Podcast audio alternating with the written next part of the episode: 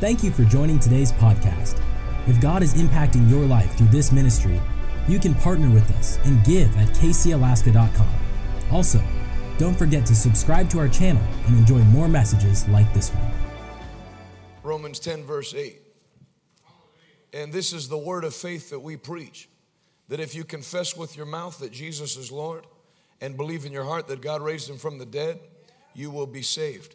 For it is by believing in your heart that you're made right with God and by declaration with your mouth that you're saved. As the scriptures tell us, anyone who trusts in him will never be disappointed or disgraced. Jew and Gentile are the same in this respect. They have the same Lord who gives generously to all who call on him. For everyone who calls on the name of the Lord will be saved. But how can they call on him to save them unless they believe in him? And how can they believe in him if they've never heard about him? And how can they hear about him unless someone tells them? And how will anyone go and tell them without being sent? That is why the scriptures say, How beautiful are the feet of those who bring good news. But not everyone welcomes the gospel. For Isaiah the prophet said, Lord, who has believed our message? But faith cometh by hearing, and hearing by the word of God. Then over to chapter 15. Paul, that led the known world to Christ in half a lifetime, tells how he did it. Verse 16 I am a special messenger from Christ Jesus to you Gentiles. I brought you the gospel so that I might present you as an acceptable offering to God, made holy by the Holy Spirit. So I have reason to be enthusiastic about all Christ Jesus has done through me in my service to God. I dare not boast about anything except what Christ has done through me, bringing the Gentiles or the heathen to God. How did he bring them? By my message and by the way that I worked among them. They, how did he work among them? They were convinced by the power of the miraculous signs and wonders and by the power of God's Spirit. In this way have I fully preached the gospel of Jesus Christ from Jerusalem to Illyricum. So Paul actually taught it as a doctrine that you have not fully preached the gospel until there's been a demonstration of the power of God that comes behind the preaching of the gospel. Uh, turn to 1 Corinthians chapter 1.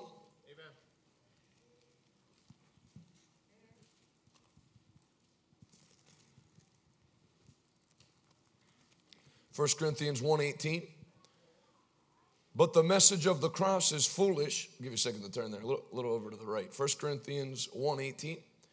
The message of the cross is foolish to those who are headed for destruction. But we who are being saved know that it is the very power of God. So the word itself carries power. As the scriptures say, I will destroy the wisdom of the wise and discard the intelligence of the intelligent. So, where does this leave the philosophers, the scholars, and the world's brilliant debaters?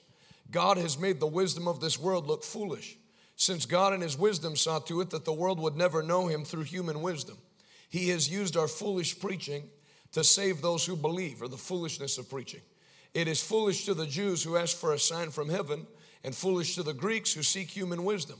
So, when we preach that Christ was crucified, the Jews are offended, and the Gentiles say that's nonsense. But to those called by God to salvation, both Jews and Gentiles, Christ is the power of God and the wisdom of God. the foolish plan of God, this foolish plan of God is wiser than the wisest of human plans.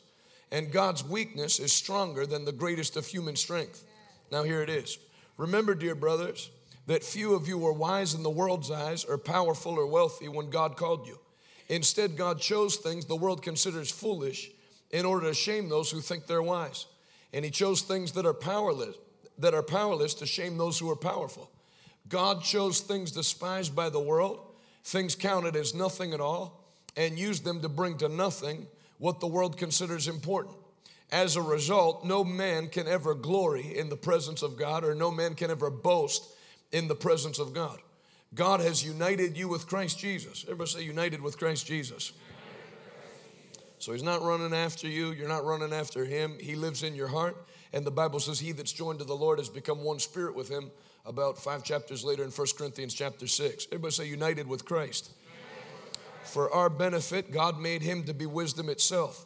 Christ made us right with God when he made us pure and holy. Everybody say, I'm pure and holy.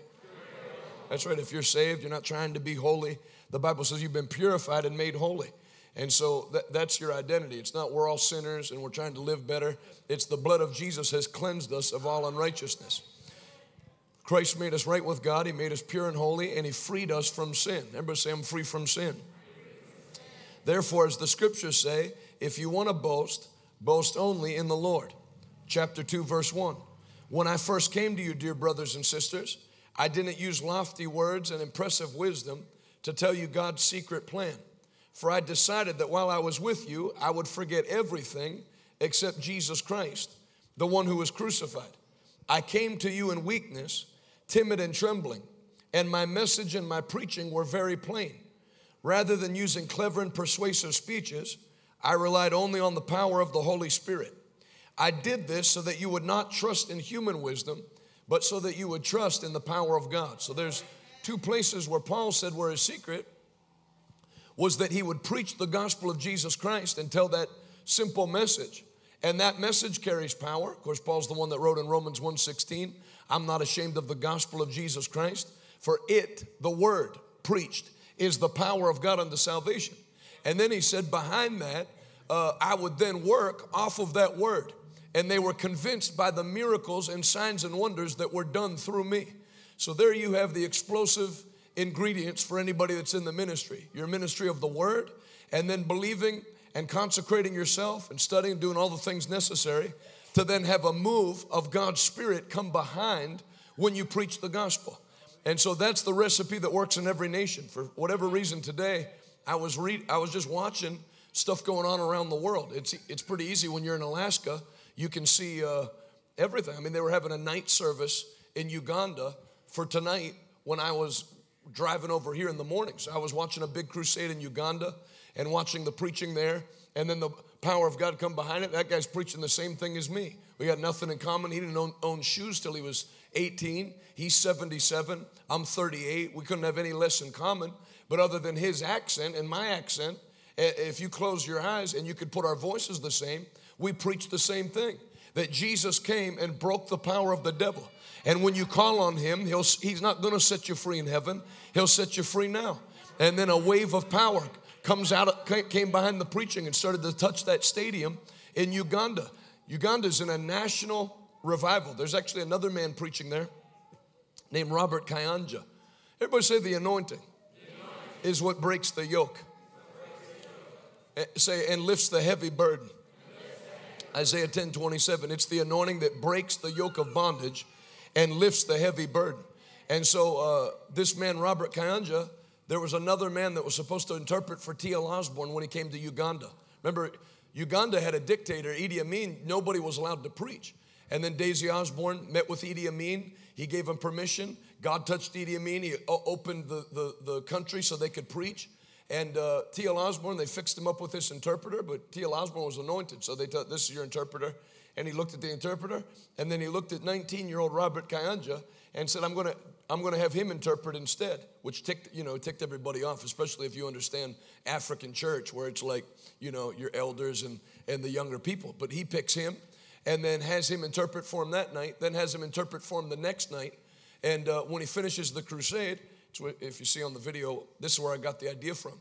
T.L. Osborn took the entire bottle of anointing oil, and they had a big jug because it was a crusade, and poured the whole thing over Robert Kayanja's head and then consecrated him into the ministry. Well, now, fast forward 40 years or whatever, uh, maybe even, yeah, he's about mid 50s.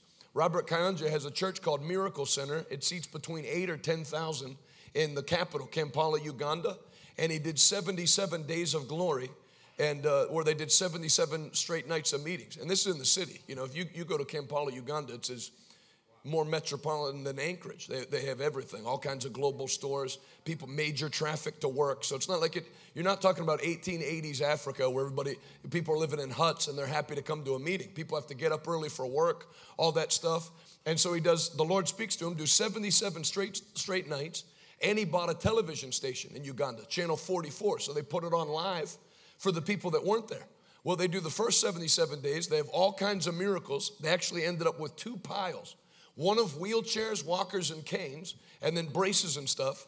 And then on the other side of the, uh, of the altar, they had a pile of imam, uh, the Muslim leaders, like a Muslim pastor. the Muslim leader that runs the synagogue, when they would get saved, they would take off their Muslim garb and lay it in a pile. So they got a pile of people that have been freed from sickness and disease, and then a pile of former uh, uh, Muslim leaders that have now given their life to Jesus Christ. Well, when he finishes the 77 days, they would start at 8 p.m., which is pretty normal. If you preach in a city, you know, if you preach in New York City, that'd be about when you'd have to start. Or Toronto, we start the meetings at 8, Montreal 7:30 because of traffic. So they start at 8 o'clock and they'd run on an early night, because I've been watching it for, for two years now. Uh, they get out at midnight at an early night. So uh, you might feel differently, but when I let you out at 10:45, I feel like I kind of shortchanged you. Amen. And then they'll, they'll go a lot of times till one or two in the morning, kind of like what happened last night, where, where I, even after I dismissed it 1040 or, or, turned it back over to Pastor Daniel, people wouldn't leave. People were staying. It was like another wave hit. And you can, you know, I mean, you look around, you see the beginning of it now. I know this seems long for a lot of people to go two weeks, but it's only long it, it, compared to how Christianity is in the country now. For example, and I'm not talking about going back a long time. When my father started preaching in 1980, 1979, he said it was par for the course to have two weeks of meetings because they would schedule one week. If the meetings weren't good, the pastor would say, We didn't get the breakthrough, let's go a second week. You know, hardly anybody's been saved. Let's go a second week and believe for it to break. And then if the meeting was going good, then they'd go a second week. So it's almost like no matter what, you're going to go two weeks. Then it changed somehow where they they quit doing that. Then just church in general. There used to be Sunday morning, Sunday night, Wednesday night, and then they canceled Sunday night. Then most places have canceled Wednesday night, and then Sunday morning's about 80 minutes. So there's been this like the pendulum swung back the other way. But you can see now, and I got in on it ahead of time. I felt the Lord speak to me in 2007 because the Assemblies of God had sent out an email to all the pastors and, and ministers, and I was in the Assemblies of God, that the day of evangelist preaching night after night is over. People are busy now. People aren't going to come night after night and uh, hear the gospel. So we have to find new ways to reach this generation. But that's why I read 1 Corinthians chapter 1 and 2, because you always get, get your blueprint from the Word. Can you say amen? If, it, if you can't back up what you believe, so I don't read anywhere in the Bible where it says the day of people coming to hear the gospel is dying out. That might have been somebody's opinion or somebody that has a PhD in religious studies, but it's not in the Bible, so I don't much care. The Bible says that God has chosen the foolishness of preaching to save those that are perishing. So it doesn't matter whether you want to go D.L. Moody, Billy Sunday, Billy Graham, Oral Roberts. Lester Sumrall told a story about Oral Roberts that he preached in Portland, Oregon. And when he was preaching, Oral Roberts preached that night for two hours on the gifts of the Spirit. Went through all nine, their purpose, all nine. The mayor was up on the stage, and the mayor wasn't a Christian. And when Oral Roberts finished preaching, Lester Sumrall said the mayor jumped to his feet and started clapping and went, That's the best thing I've ever heard. And he wasn't even saved but he felt his spirit. Preaching is what God gave to break the hold of the devil off of people and then bring them into the, into the presence of God. And then if you preach properly, the Bible says in Matthew chapter 9, Jesus taught, then preached, then healed. Can you say amen? amen? So, taught, preached, and then behind the teaching and preaching, the Bible says in the book of Psalms, God watches, Psalm 107, God watches over His word to perform it. So when you preach, Brother Schambach used to say, if you brag on Jesus long enough, He shows up. So what he was basically saying, that was like a Pennsylvania colloquial way of saying, when you preach the word, God watches over the word and then confirms the word with signs and wonders. Can you say amen? So the more word you preach, it starts to build up, and then you have it hit like it hit last night. Where enough's been preached for two weeks, where now people's faith is high, there's word for God to back up, and it, it, it starts boiling over.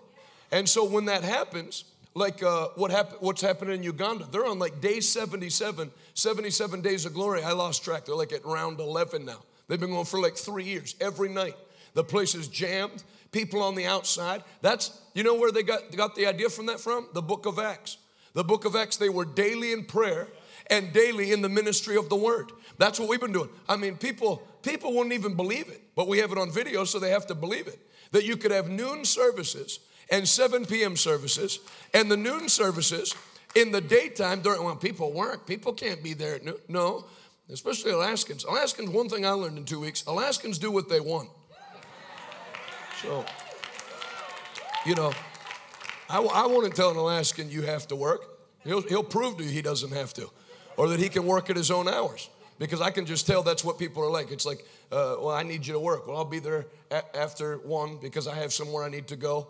And then the place is sometimes approaching like a Sunday morning crowd during the work week with no celebrity preacher, no, you know, nothing, no, no hot dogs or chicken giveaway or anything like that. People just coming to hear the word. Then at night, you know, you have this now overflow upstairs. And again, it seems long to people, but it's not long. This is the end of week two. Now, if you keep pushing it and start getting breakthroughs and start getting key people saved, and I'm not trying to, I'm leaving. I start in Boston, so don't, don't get nervous. But I'm showing you that, that this is not an anomaly. The reason this worked is not because me and him have some weird way of doing things, it's because everybody else seemingly has chosen to go another direction and bought into a lie from the devil that people are busy and people aren't really interested in the Bible like they used to, when really people are the hungriest that they've ever been. And we are in the middle of God destroying everything the enemy's planted in the United States and flipping it back on his head. Can you say amen? amen? So when that when that email came out, from my, my own denomination, basically discouraging these kind of meetings. And I was already having a hard enough time getting meetings. I was, I was just starting out, you know, and people were already nervous. People wanted to do Friday, Saturday, Sunday all the time, which I hated because Friday'd be a little crowd, Saturday'd be a little crowd. Then you'd have the Sunday meeting, have a blowout, eh, but it's over. You'd be, well, uh, how much longer are you staying? It's over. So then I'd have to push. Uh, we, can we do Sunday, Monday, Tuesday? Well, Monday people work. Yeah, I know. I grew up in this country. But rather, why don't so the way the, the wisdom the lord gave me in my early 20s talking to older pastors was i would say listen if nobody shows up friday it's your fault. If nobody shows up monday it's my fault. So put it on me. And they like that. I said that way you don't have to try to get a crowd. And if nobody comes monday you don't have to apologize to me. It's my fault. You got the biggest crowd there sunday and i blew it. So they like that the, the pressure coming off. And then I, that would put the pressure on me because then i'd get them talked into it and I would think, oh, shoot, now, now what am I supposed to do? I don't know how to bring people back. In fact, I remember one time when I was preaching in Vermont at a church of about 22 people, I, I, I had done that. The pastor agreed to do Sunday, Monday, Tuesday, and then, and then sometimes we'd go from there if, they, if, if it had momentum. But I was thinking, well, how am I going to get anybody to come back Sunday night? You know, there's barely anybody here Sunday morning. And, and Vermont, similar to Alaska in that when the weather's nice, you know, people go missing. They'll come to church and then they got plans at the lake. So I announced, this was before I was married.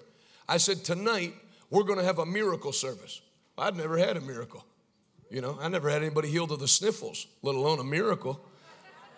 So I, I, I guess I was just like overselling. We're going to have miracles tonight. I'm going to preach on miracles. The power of God's going to hit this place. And I'm, my mind's going the whole time. What are you talking about? You don't even know how to do that. So as I'm driving to the service that night, telling people if they come, there'll be miracles it starts dawning on me what I said. So I was going up interstate, I think it's Interstate 89. I was thinking, oh my goodness, I told everybody there's going to be miracles, bring the sick, bring people that are dying. I don't know what to do. And so I called my Uncle Ted. When you don't know what to do, call somebody who knows what to do. So I, I called my Uncle Ted, who's had miracle meetings for 40 some years now. And so I said, Uncle Ted, I think he kind of read between the lines and knew why I was calling.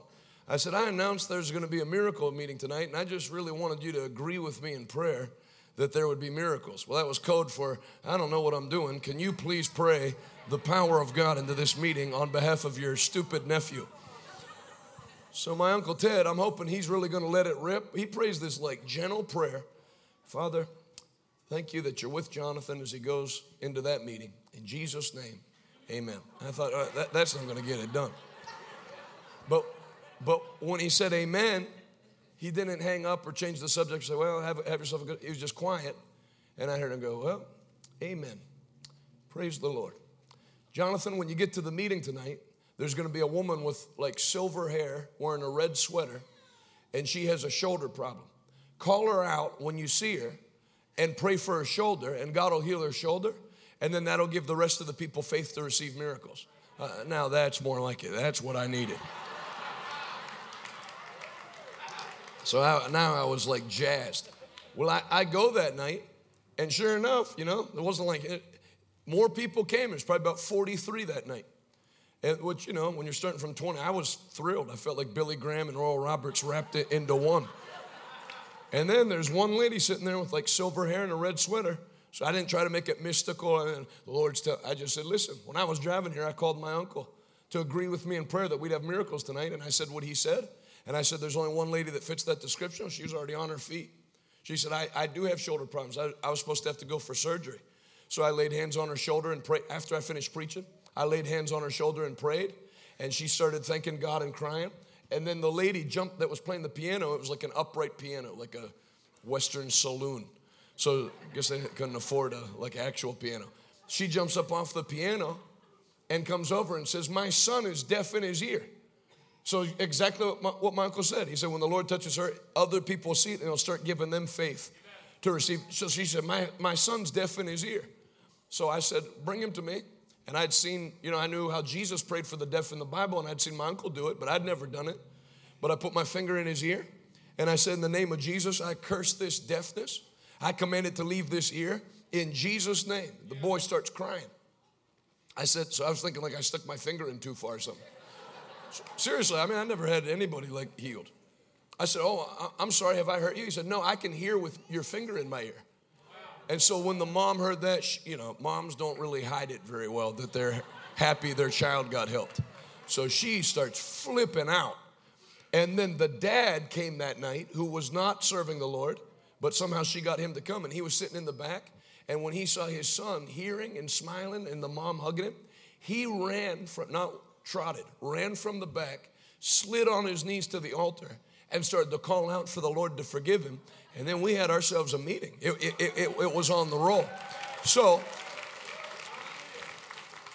you start seeing that that works everywhere because it's like Vermont, you know, New, New Englanders are very cold. You can't have a meeting like that. But you start realizing that anywhere you'll take the gospel of Jesus Christ and preach it the way it's meant to be preached, and then allow the manifestation of God's Spirit to come in behind it with signs and wonders, that's the answer. Can you say amen? amen. So I, I'm, I'm plodding along like that, you know, trying to get pastors that have invited me to not just do a Sunday morning, Sunday night. Let, let, let, you know, let's join our faith that during the week, more people will come and people will get saved. Because if somebody gets saved, like we've had happen, like a guy from a biker gang gets saved in his 50s. Well, if your meeting's over, it's over. But if there's more days and he brings three more of his buddies from the gang and they get saved, and then you go a week or two weeks and then there's a swell like that, you can get a thing called momentum. Everybody say momentum. momentum. But then if it's over, it's over. So, so anyway, I'm like pushing. Well, now, as difficult as it was, and then, then they'd agree. And then they'd get out of the anointing. And then two weeks before the meeting, Jonathan, just so you know, I know I said that we can do Sunday through Wednesday, but I just found out there's a softball tournament in our town, and that's like really big. I know you don't live here in Indiana, but it's, a, it's like a big thing. Everyone goes. I've, I've, never, I've never understood how people can get so deluded. Well, I'd love to have you. I mean, if Pastor Daniel was a normal pastor, we would never have revival because, well, in the winter, you know, the roads are bad and like, Eh, eh, eh, so that winter is not really a good time to have a meeting. And then in the summer, everybody goes to the lake. I mean, that's how people. Everybody goes to the lake. As soon as it gets warm out in Alaska, there is not a soul to be found. Everyone's on a jet ski. There's people that, that believe like that. And that's what they do. I, I had a guy call me one time in the northeast of the United States when I was just starting out. Jonathan, I'd love to have you in for a revival. What about uh, we could do the beginning of the year? Well, the, I haven't said one word. Well, the beginning of the year isn't really a good time because the winters are pretty bad here. And then uh, we could, you know what? We could do the spring, but yeah, but then the spring, people get spring fever because it's the first time that it's been warm out, so everybody goes to the lake. We could do the summer, uh, but summer, once school gets out, everybody goes on vacation. Uh, so how about we'll check the fall? The fall school starts back up, and then everybody's like in that mode. You know what? He got guy, guy went through all four. It's like he had a demon, an autumn demon, winter demon, spring demon, tucked him out of everything. I hadn't said one word. He called up, invited me, and uninvited me in the same call. It's like talking to a schizophrenic. Love to have you in for a revival. You know what? Get off the phone. I don't want to have you at all. So, you know, I had my work cut out for me. I had my work cut out for me to push in that direction. Then, when this email comes from our leaders that actually confirms the unbelief of the people that won't have meetings, now I feel like now I'm really like up a creek because, because I was already pushing this fight, and now I'm getting resistance even from the people who are supposed to be on my same team. So I was living in Virginia Beach at the time, and uh, I felt the Lord speak to me. He, that email said, You can't have meetings all night or every night anymore. Start announcing at all your meetings that you're going to have two meetings a day, noon and seven. Anything the devil tells you you can't do once, do it twice. That's what the Lord spoke to me. So, and you know, I was preaching in central Pennsylvania, and a lady came from Baltimore, and she had twins in a stroller, in like one of those double strollers. And uh, she raised her hand when I got the mic. And normally, you know, that's suicide to let somebody, just some random person speak. But I felt to let her speak. She said, Can I, can I say something? I said, Sure. She said, I was listening to your radio station and I heard you say anything the devil says you can't do once, do twice. She said, Before I got saved, I had an abortion and the abortion messed up the inside of me and they told me I could never have kids again. She actually had everything damaged. It was like medically impossible. And I wanted kids. She said, Now I got married and I, you know, I just told my husband I won't ever be able to give you kids. But then when you said anything the devil tells you you can't do once, do twice, I, I believed God for twins. And she said, I had these miracle boy twins, and I drove up three and a half hours from Baltimore just to say thank you. Well, you know what I did? I said, Bring the little boys up here. They were like one and a half or two. I just had them run behind me the whole time I preached. Because anytime when those people would just stare at me, and I just look at those kids and get excited again. Can you say amen? God will do a miracle for you. We serve a miracle working God and the world goes overtime to try to get you to deaden your faith. But if you won't lay your faith down, not only will you have success, God will give you, God will cause you to flourish. God will give you two of what the devil said you couldn't have it all. In the name of Jesus Christ. That's your portion as a child of God. Say it out loud. What the devil said, I can't do once, I'll do many times. Now lift your hands and begin to thank God that it's so. Praise the Lord. Go ahead and begin to thank Him out of your mouth. Devil doesn't get to decide what you get to do when you get to do it. Can you say amen? So, anyway, you know, that kind of discouraged me when that email came. So, the Lord spoke to me how to handle it.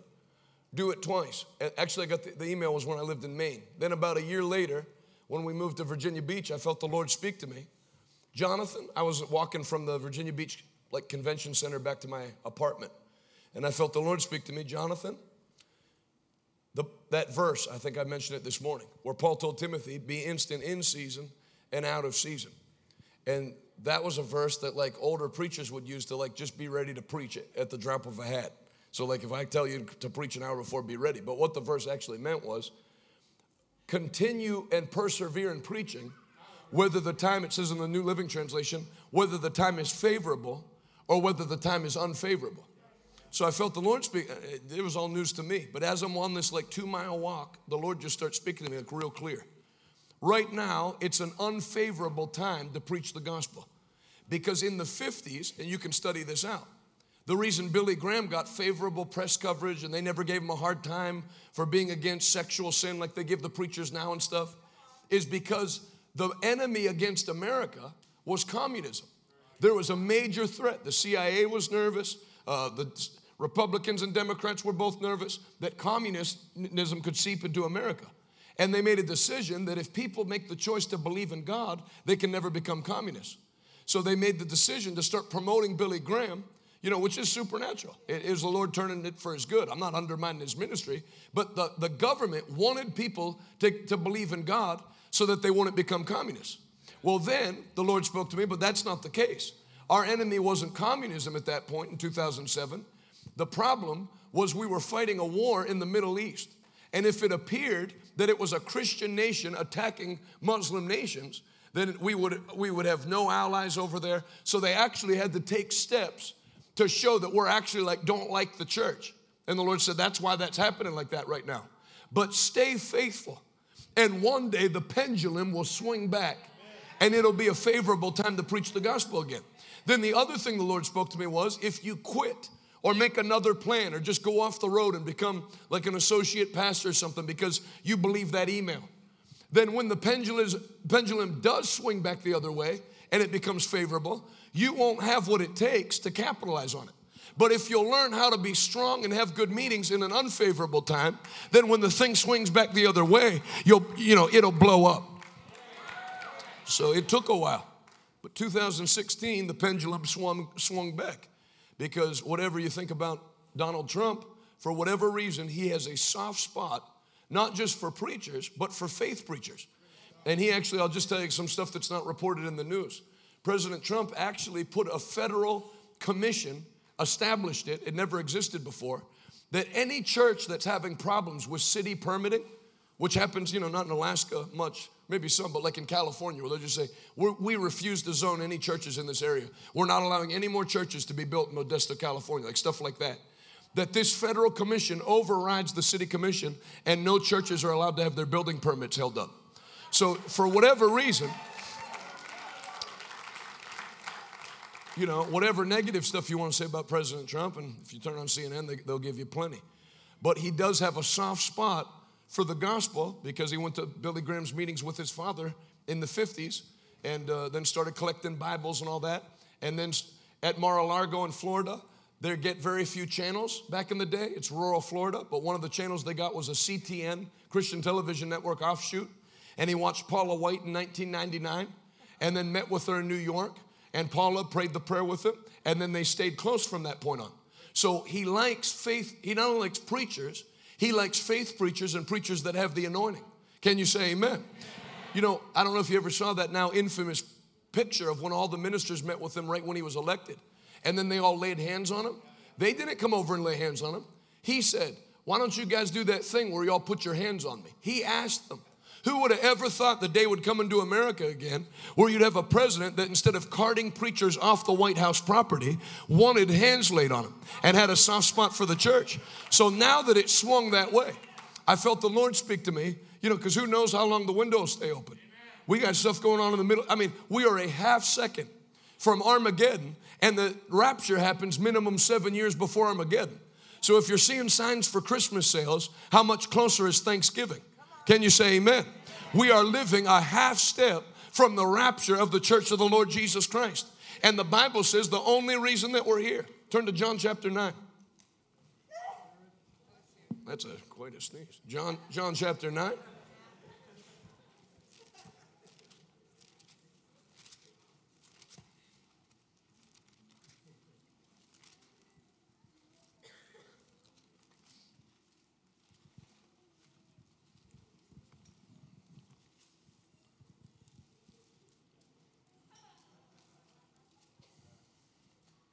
John chapter 9, verse 4. We must all quickly carry out the tasks assigned to us by the one who sent us. Other manuscripts read, I must quickly carry out the tasks assigned to me by the one who sent me.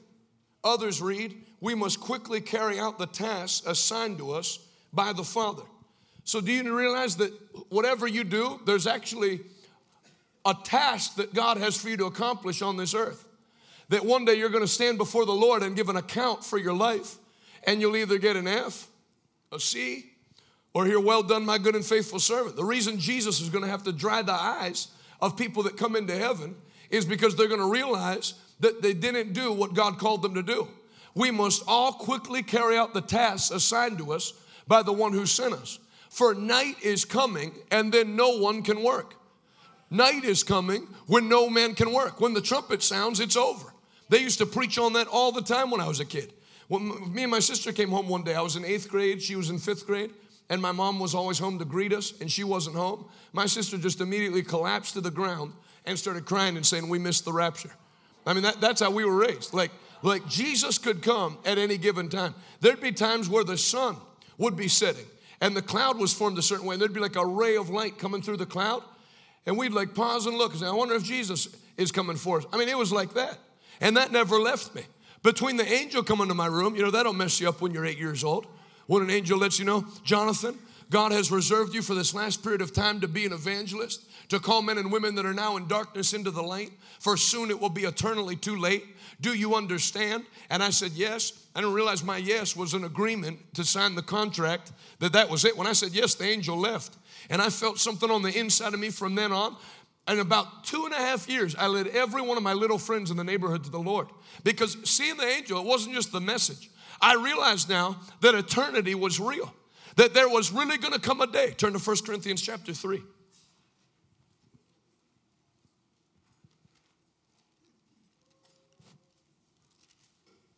1 Corinthians 3:10.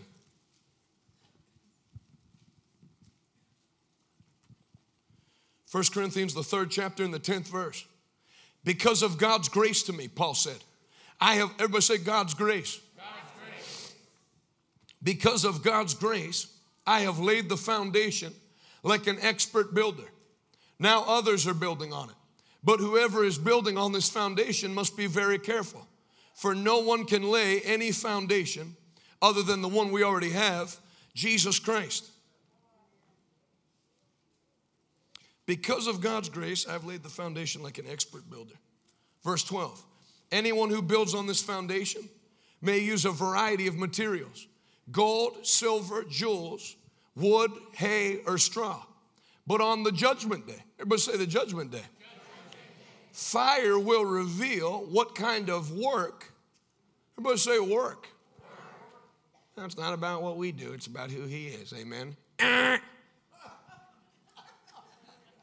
You're going to stand on judgment day and find out.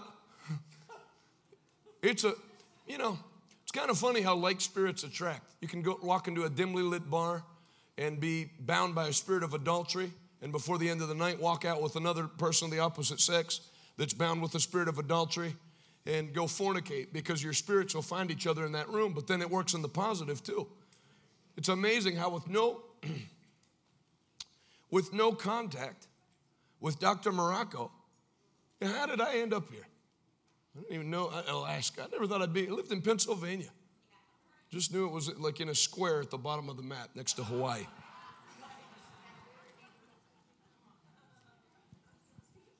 And during that unfavorable season in America, the Lord opened this door to preach in Hana on the backside of Maui. And we got this lady named Rosalani that had stage four cancer completely healed instantly. And because Hana is so like everybody knows each other, all the kids call all the women and men auntie and uncle, everybody found out about it. So we end up closing out the meeting. We had like, you know, like seven Hawaiians to start. But I'm not stupid. I brought like a team of 30 with me. So we had 37 in the, in the, in the seats. God gave me a plan. And then by the end, though, we had about 120 Hawaiians in Helene Hall. The whole thing was packed out. And then when we go to go back the next year, after finishing that great meeting, the pastor that had helped us had shut his church down in Hana. I found out later he was like a scoundrel. So then I thought, like, what am I supposed to do? You know, do I shut it down? And I see now how God actually used that to get me ready for the crusades. Because as an evangelist in the assemblies of God, you don't pay for anything. You send your plane ticket to the pastor, have him get your hotel, have him pay for all your meals, turn in all your receipts at the end of the two weeks for anything else that he didn't get a chance to pay for, and then um, he gives you the place and the people. You don't have to ever exercise your faith for anything but miracles, but nothing that builds the kingdom. Well, I knew we had major momentum. Not only that, the government agent who was like the mayor in Hana, his name was Stanley Akoi, he's still alive.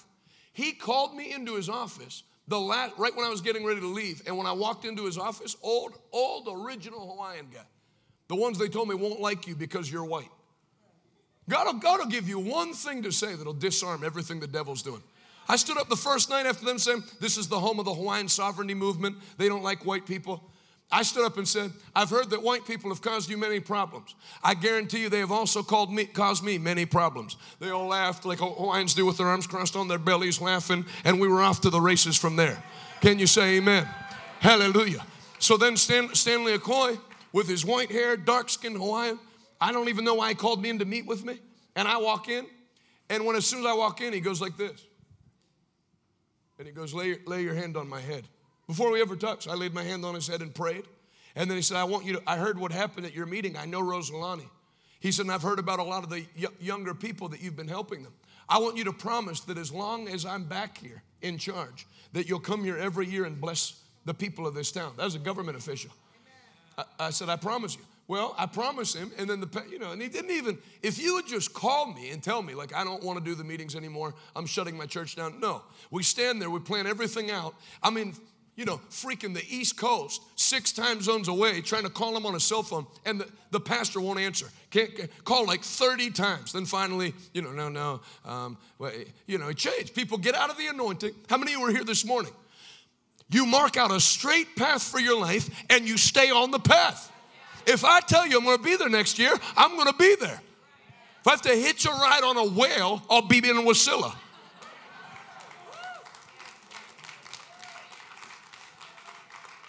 Anyway, ticks me off. So, so this kind of forced me. We're like now there's not a pastor there that's going to rent the hall and take care of everything. So I have to pay for it. So the Lord gave me a strategy to pay for it. I had to raise it ahead of time. I was working with a ministry at the time. They were extremely uncomfortable with me doing that because they they were set up where somebody's always paying for something. Well, how are you going to get the money? What if enough money doesn't come in? It was like just fighting it on every front. The devil, your allies, the emails, the whole thing. You know, if you're going to accomplish what God said for you to do, you need to make up your mind Number one, just know ahead of time. You're gonna get fought by your friends. You're gonna get fought by your enemies. You're gonna get fought by invisible things. But you just make up your mind, they can all kiss off. When the battle's over, I will still be standing firm. I'm not gonna have some excuse as to why I didn't get it done. I'm gonna hear, Well done, my good and faithful servant. If that sounds like you, let me hear a good Alaskan amen. You just, I got a plan. And I did clear the money. It was all done, I mean, hardly any, but I, I profited like 2,600. So the minister, you know, still was uneasy. But I did it. I rented the hall, had to find, I had like sinners helping me out. Couldn't get any, you know, get it done. Just get, you have to get it done. Larry the cable guy has great advice for the ministry get her done. So we, we did it. Then another meeting grew even more and then kept going. Can you say amen? So then the Lord helps me out because one, one year I went there seven times in a year, which I mean, it sounds like, uh, you know, you'd have people, oh, going back to Hawaii, boy, really suffering for Jesus. Like, yeah, I'm really looking forward to getting on a 13 hour flight after doing 50 meetings in 50 days. And, you know, there was no crowd. I'd have to round everybody up, go door to door myself, all that stuff. So finally, after years of doing that, I get a church established back there and then I'm, you know, I'm telling the Lord, I, I, I, what do you want me? You keep flying back here eight times a year. I can't do both things. And so then this couple comes up from West Virginia and tells, they come on the trip with me and they said, the Lord spoke to us to sell everything we own and move from West Virginia to pastor here. So they pastor. And then the offerings get to a point after teaching on tithing and stuff that the church is self sustaining in Hana. And then they would call me all the time, but I knew I wasn't an apostle. I knew I wasn't to be the one over them. So I said, uh, I'm going to hook you in with Dr. Marocco.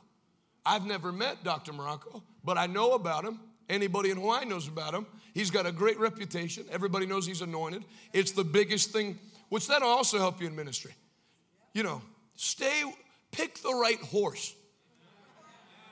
If you're in this church and someday some bozo takes 40 people and splits it, don't join, that's the sick horse. People don't use, use their brains. You know, I went, this is the person that I'm under. Oh, you're under him? The guy that meets in his garage? Best of luck. Can you say amen? amen? So I thought, you know, you don't have to, Dr. Marocco's fruit spoke for itself. So I got, I got everything set up for those churches to come under him. And then I go meet Dr. Rodney Howard-Browne in Washington, D.C. for lunch. They just didn't want to meet me for lunch, told me where to meet him. It was at the, the, the Capitol Hill Club for the senators. So I met him there. And guess who's sitting across the table from me? Dr. Marocco. Should have guessed, there's only been three characters in the story so far. It's like forensic files. You can guess who it is. It's like, it's not, it's not her because she's the victim. It's not him because he looks nice. And then, they, and then this was his uncle, Jeffrey. It's him. I know it's him. So I'm seated across from Dr. Marocco. And he goes, you know, in his real nice, like super nice voice. Hello, nice to meet you. I'm Dr. I'm Dr. I said, I don't know who you are. I said, You're Dr. James Marocco. You pastor King's Cathedral on Dairy Road in, in Maui. He said, That's right. What's your name, young man? I told him. He said, I've heard about you. He said, You, you just started two churches because when we got the one going in Hana, other people in, what's that one town on the way to Hana? Keanae. The people in Keanae heard about it. They had an old historic church there that hadn't been used in 20 years and asked us if we would start doing meetings there too. So they had two congregations, brought them both under. He said, You just started two churches and put them there. He said, You never even called me or anything. well, what's to talk about? So then, so then we get to talking. I'd really, really love for you to come out to my church in Maui. Yeah, I went, I went, actually, the last time I was there, actually, when I was there with your, your pastor, it was just such a like thing for me because I didn't go there to preach at that church. I started in a freaking hall with seven people. But then if you're faithful until then you stand there one night and it's packed for the outreach, like 2,500 people. And you think, man, the Lord rewards you. Though the vision tarries, wait for it, for at the end it shall speak. Lift both hands all over this place on my final night with you, everything that's been delayed, every vision that's been tearing, it is delivered into your hand tonight in the name of Jesus Christ. With your hands lifted, just begin to thank God out of your mouth. No more delay. Don't mind where you are now. That's not where you're going to finish the year. There will be explosion after explosion after explosion till one day you stand on your two feet and say, Surely the Lord has done great things for me.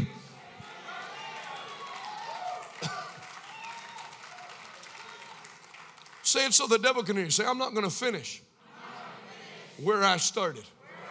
I'm going somewhere. And I don't feel like the devil can get you discouraged or uh, just me now. I don't feel like the devil can get you discouraged or quit, certainly not suicidal, certainly not retirement, certainly not need of a sabbatical if you keep ever before you that God is a rewarder, that He's not having you do a bunch of arbitrary things, that it's leading you somewhere and He's leading you higher and higher in Jesus' name. You're not going to finish the year where you're at right now. December 25th, every person will have reason to sing a new song, saying, Surely the Lord has done great things. If that sounds like you, take 15 good seconds, clap your hands one more time and give God a mighty, mighty shout of praise.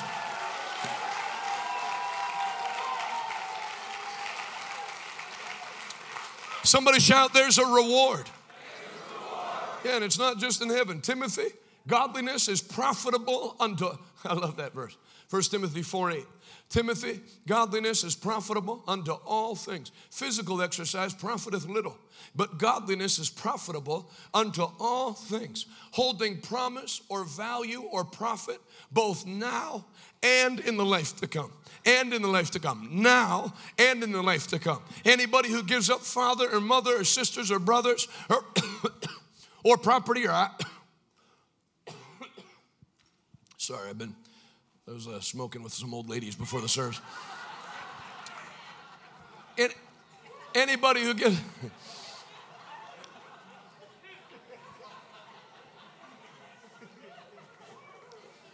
No, no, I'm good. I'm fine now. I'm going to switch back to filtered. Amen. I had this older evangelist tell me one time in Oklahoma, he said, I watched you on, on the live stream. If I said what you said, my ministry would be over. He said, But you say it and people laugh. Why is that? I don't know. Godliness is profitable unto all things, holding value both now. Everybody say now. now. And in the life that is to come. So when you, and then Jesus said, I assure you this anybody who gives up houses or property, or lands, or mother or father or sister or brother for my sake and the sake of the gospel will receive now. Everybody say now. Now and in this life, 100 times as much as what he's given with per, of what he's given with persecution. But you get the persecution anyway, so might as well get the houses and lands too. Amen with persecution. Yeah. When they were cutting Christians' heads off in Egypt, they weren't asking them, Do you believe in prosperity? They weren't asking them, Are you a Presbyterian or Baptist or Catholic? If you name the name of Christ, they were coming at you the same. So you might as well get the whole kit and caboodle. You might as well not only go to heaven, you might as well get the revelation and the anointing to ransack the camp of the devil from now till when Jesus comes. You're already in the fight, so get the power to win the fight and be well rewarded on Judgment Day in the mighty name of Jesus Christ.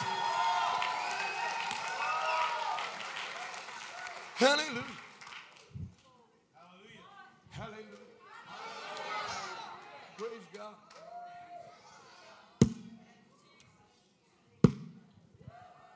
If you don't lose sight of the reward, you can't ever get discouraged. Before the devil can get you all beaten down and tired, he has to convince you, yeah, that's it, We gave our whole life to missions and we don't have it. You should have given your life to Jesus. Pays much better than missions. Can you say amen? Yeah, my life's not given to, to, well, you know, I gave my life to this church. I don't give my life to a church or revival today or a denomination. I, I made a deal with that angel who was a messenger from God. My covenant is with God. My reward is from on high. It is out of the hands of denominations, it's out of the hands of the government. I am serving God. He is my reward. He is my buckler. He is my shield. He is my defense, a very present help in time of trouble.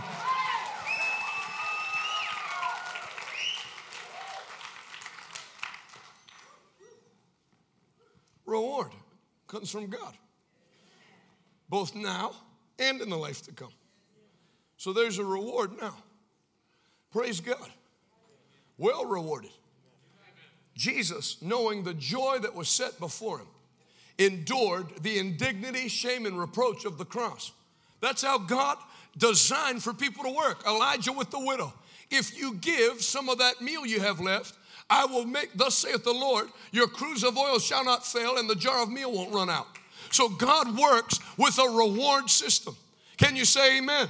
It's not a punishment system. It's not you give so others can have. It's you give so others can have, and then I'll drop from heaven a multiplied amount that you could never get. That's God. That every instruction, every, hallelujah, every instruction that God gave is for your profiting, not for His profiting. He's already the Most High. Ask Chick fil A if shutting down on Sunday is for God's benefit or your benefit. I'm telling you, as soon as you start seeing that this book is a book of commands, that if you do them, lead to treasure, lead to profiting, lead to the Lord taking you where no human hand could ever take you, then you'll say it's a good thing to serve the Lord. It's a joy to serve and lift up the name of the Most High because God never changes anyone for the worse. He changes everybody for the better. If you stick with Him, He'll take you where no eye has seen, where no ear has heard, where it's never entered into the heart of man.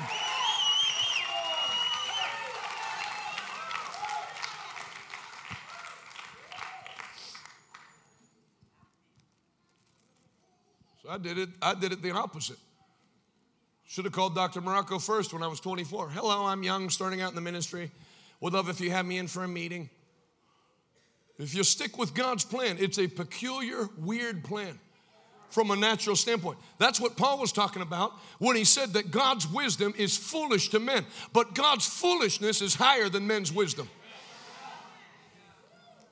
Can you say amen? Can you say a better amen? Yeah. You never use your mind to reason with God. God, how am I supposed to go to church one day a week? I'll get fired. Then get fired. Well, they, they told me they'd give me a promotion, um, but then I have to work Sundays. You didn't get a promotion, you got a demotion. It was the devil buying you off of your commitment for a $20,000 raise. You're not bright. Potiphar's wife was not a, ch- I'm fine, I'm fine, but thank you.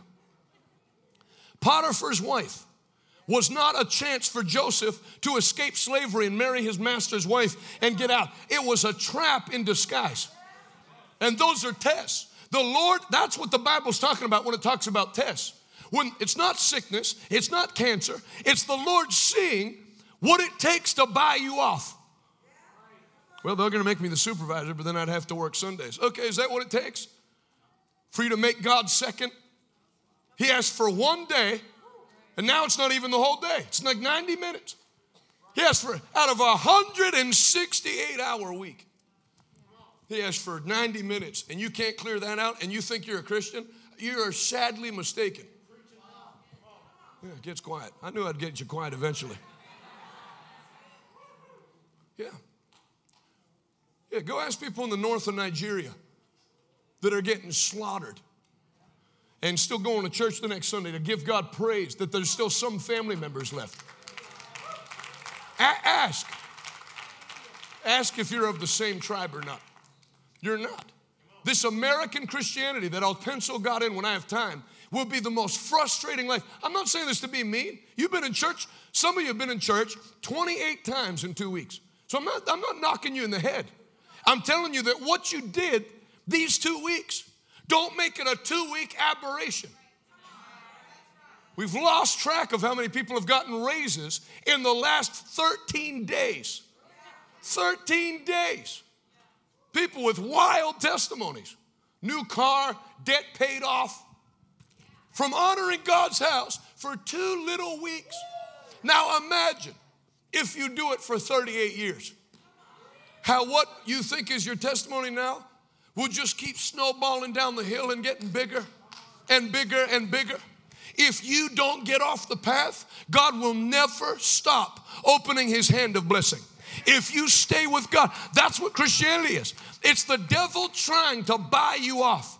The devil cannot stop a Christian. He has to convince them to quit themselves. But today and these two weeks, a perseverance from the Spirit has been preached into the inside of you. You shall not quit. You shall not be discouraged. You will do all the things that God said you will do. So rejoice and be glad, for the Lord has given you the victory. Come on, take 30 seconds and give God the highest praise.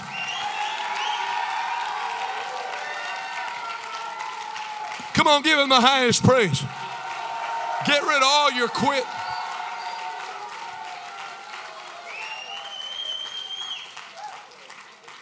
Yeah. You think God, you think God's going to let you suffer because you, you, you, you chose to live for Him? Chose, and I mean, everybody, I want to live for God. But remember what that entails honor the Lord's house, honor His day and then it's 10 cents on every dollar. 10 stinking cents. And then he said, If you give it to me, and I said, Now, if you give it to me, you'll have 10% less, but one day you'll go to heaven. He said, If you return it to me, see if I want. I'm not taking an offering either right now, so relax.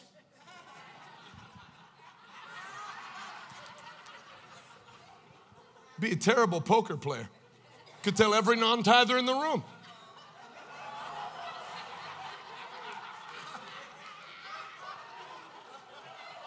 I think I'd like to round you up for a card game. Can't you pretend you tithe? Just go, amen, that's right. All right, tithe. Don't forget the offering too, preacher. And first fruits. Amen.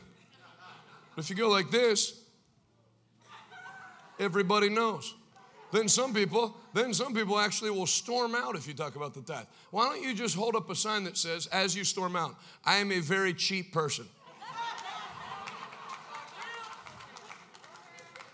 Mean, have enough sense to fake it. Amen. Pretend. Honor the Lord's day. Set one day apart as holy unto me.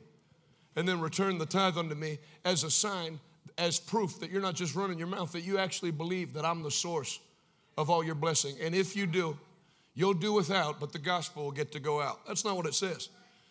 That's how they took offerings when I was growing up. Well, you, we can do with less so that others that have never heard the gospel. That's not in the Bible. Return to me in the tithe and the offering. And if you do, see if I won't open the windows of heaven and pour you out a blessing that's so great you'll never have enough room to take it all in. Try it. Only place in the Bible, Malachi 3:10. Try it and let me prove it to you. There'd be too many hands go up. If I said, How many of you have experienced some dimension of that? And you know, one of the greatest joys of my heart is just seeing all the kids. I just got another one this morning, a card from a young man. Dear Jonathan Shuttlesworth, I've been watching your podcast, P R O D C A S T. And I thought to myself, it takes a lot of courage to step up and be an evangelist. My brother in law is in the military and is in Korea away from his wife and son, and I hoped you'd pray for him. What a great kid. And no need for him. Pray for somebody else. And this, and there's 20 bucks in it, and this money is my tight. T I G H T H, tithe. So you know what happens? I can tell you what happens because I, I knew what 10% of a number was before I could add two plus two. You start tithing from a young age, it gets easy.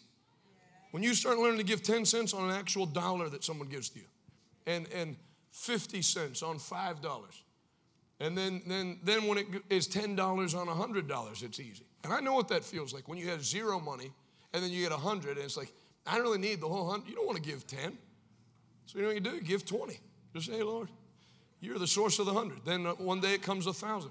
Then there comes a day, actually was prophesying this in 2015 because God said He would increase you a hundredfold. Here say a hundredfold. So I said to people, I said, one day, the amount of money that you made this year, you will write as a single tithe check. Well, when I said it, uh, at least we got somebody say hallelujah. When I said that in those churches on the lower 48, just crickets. That sounds extreme to me. Yeah, that's, that's just a tenfold increase. And so I would always say, you know, it's funny how the Lord will actually, whether anyone agrees with you or not, the Lord will listen to what you say. So I just kept saying it. If God said He'd increase you a hundredfold, the day will come where you'll write a tithe check. And so I started making it personal. They wouldn't agree, so I would just say. The day will come we're all write a tithe check for more than what I made last year. Not one amen, you know, just, not you guys there. I don't think that's necessary, honestly. But, and then when that guy gave $1.1 million, in one offering in a church of less than 200, wasn't even a Christian. Guess what my tithe check was? 110,000. Guess what I made a couple years before? 108,000. So in one sitting, I wrote a tithe check for more. If you would get a glimpse from the Word of God of how big the reward is, nobody would be able to buy you off in a million years. I was in Maui one time at the Paia fish market. I pulled over and ate went back to my car. I was typing in my GPS. I was by myself, and a prostitute came over to the window. She said, "Can I can I go where can I go where you're going?" Leaned in the window. You know, I didn't mean to react as strongly as I did. I went, "No!" You can tell no one had ever answered. It's in Maui too, you know, everything's laid back. Nah, bro. No! Okay. No, not happening. Beat it, smelly. Amen. I'm, can't come with me. We're heading in two different directions. People say, well, that's not very compassionate. Why didn't you witness to her? You know, if you witness to a prostitute in your car, people don't believe you that you're witnessing. There's a time to witness and there's a time to run. Hallelujah. I said there's a time to witness and there's a time to get your rear end out of the sin. Praise God. Did you know? Did you know that there's only three places that you're going to be tested, according to Dr. Lester Sumrall? Once you get this checked, it's pretty easy to live. He said, Every man, and Joseph's an example because he passed all three tests. You can only fall in three areas sexual immorality. Now, if you if you lived in sin, I'm not talking about the past, I'm talking about from here forward. Can you say amen? amen. Number one, sexual immorality. So you just make up your mind in a meeting like this, it ain't happening. I've already made up my mind a long time ago. There is never going to be a time where you have to say, Oh, did you hear what happened to Brother Jonathan? How come Brother Jonathan hasn't been back here the last five years? Oh, you hear what happened? Yeah, you know, it's really a shame. And I guess he's, he's you know, mistakes take time and cost money. There's a minister that left his wife, that's a television minister. He lost 70% of his partners in two months. And then he got remarried pretty quick basically just for business. Because people don't realize, you know, you think you're going to do something, and then and then the way my generation is, Like if I was like people in my generation, I would cheat on my wife and then get mad that people don't support my ministry anymore. Why don't people have any grace? Hey, hey, genius. Maybe you should have counted the cost that when people have poured their heart and trust you, and then and have had to put up with crap from their family because of you that oh, that guy's a phony and all that and they stuck up for you no he's not a phony he's a genuine man of god and then you do that they're going to be mad and if you watch forensic files you should also be happy that you're not stabbed to death half those forensic files are somebody that cheated with somebody's wife and now you got three potential people that are to kill you your wife the lady you cheated with when she finds out you're not to leave your wife, or that lady's boyfriend or husband. So you have, or all three. It's a bad move. Can you say amen? So, number one, keep your eye on the reward for serving God and understand that there is a penalty for sin. Can you say amen? amen?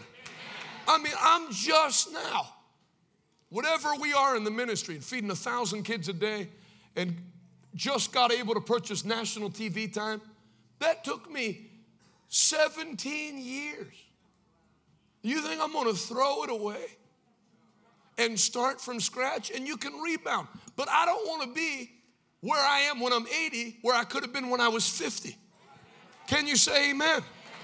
You know, you know, you know one thing that I've enjoyed in life is anytime somebody brings my father up, they don't like have like a distant look because he stole he asked someone from the congregation to give him money to buy a car and that he'd pay him back and never paid him back. Anytime somebody brings up my father, there's no bad story. It's your dad led me to the Lord. Your dad preached at my church and had a great revival. You know, pastors now that are in their 50s. I gave my life to the Lord at a youth camp. Your dad was preaching and got called into the ministry. And then he would preach at my Bible college. And the Lord, that's where the Lord gave me the vision to build this church. How's your dad doing? It's a good name. I don't want Camila to have to get like a far off look when someone says, Who's your dad? Jonathan. Oh, Jonathan Shuttlesworth? Oh, the guy that was on television and then had the problem with the, the money and was using church money. No. I want to leave an inheritance like my father left for me where my dad, my grandfather pulled the Shuttlesworth name out of the coal mine and out of the mud. My dad advanced it further. Then I got to start as my floor where my dad's ceiling was. Now Camila will get to start. And if every generation will make up their mind, whatever I didn't have at my disposal, I don't care. I'm starting a new chapter in my family. And as for me and my house, we will serve the Lord. As for me and my family, we're not going to try to serve the Lord. We will serve the Lord with all my heart, with all my soul, and with all my physical strength. I will serve the Lord. If that sounds like you, take 60 good seconds one more time and give God the mightiest praise.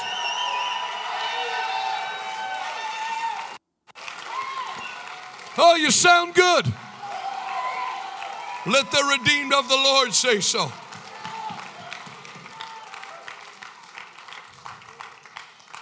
Hallelujah. You know, Pastor, I heard you're having church. I want to. I've been telling people because I, I, lived. You know, I, I, grew up in America. I know Americans. Hey, we're having a revival uh, this coming week at the church. I've had pastors invite people when I'm with them. Hey, um, this is the evangelist. He's preaching in our church. I know I've been inviting you. And yeah, I know you haven't been able to make it yet, but if you could, why don't you make it this week? Well, I'm, I'm going to try to get out. I'll go, I'll go. And then, you know, doesn't make for like pleasant conversation. Go, You're not coming. I'm going to try to make it. What do you mean try to make it? What is it, 1790? We're playing Oregon Trail. You have to hitch a wagon, have two family members die of dysentery on the way to church. You have to ford a river. What do you mean try to make it? You need to lose that American. Well, you know, I'm going to try and start going to church. What do you mean? Do you know what covenant is? Covenant, that, that's lost to Gentiles, man. Hand under the thigh. My sword is your sword. My battle is your battle. I am with you till death. Every time the doors of this church are open, I'll be there.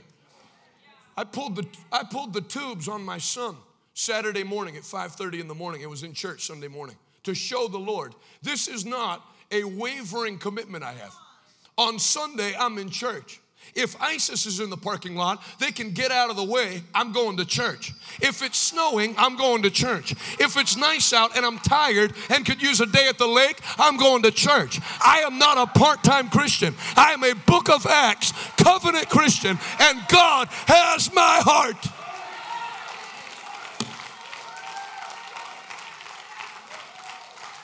Now, let's just come up with the, the points as I preach. Number one, be conscious of the reward. Number two, serve God with all your heart. Hallelujah. Two weeks here. Get on a plane tonight at 12:50. Land at 5 p.m. tomorrow in Boston if everything goes to plan. And then start and do three services tomorrow in Boston, and then go the rest of the week. And I'll, I'll hit it hard. I'm all in, man. My dry cleaner knows I'm all in. My dry cleaner's been asking my wife back in Pittsburgh, How's the ministry going for your husband? She's not a Christian. But she needs my, my sweaty suits make up probably 20% of her business. If my ministry fails, her dry cleaning business fails. She asks her every time, how's, how's the ministry going? How's your husband doing? That's great. She needs me to be doing great. If I turn Presbyterian, she's out of business. If I get a headset mic and a stool, she's finished. I got an unsaved lady that runs a dry cleaning business. Father God, keep him full of your fire.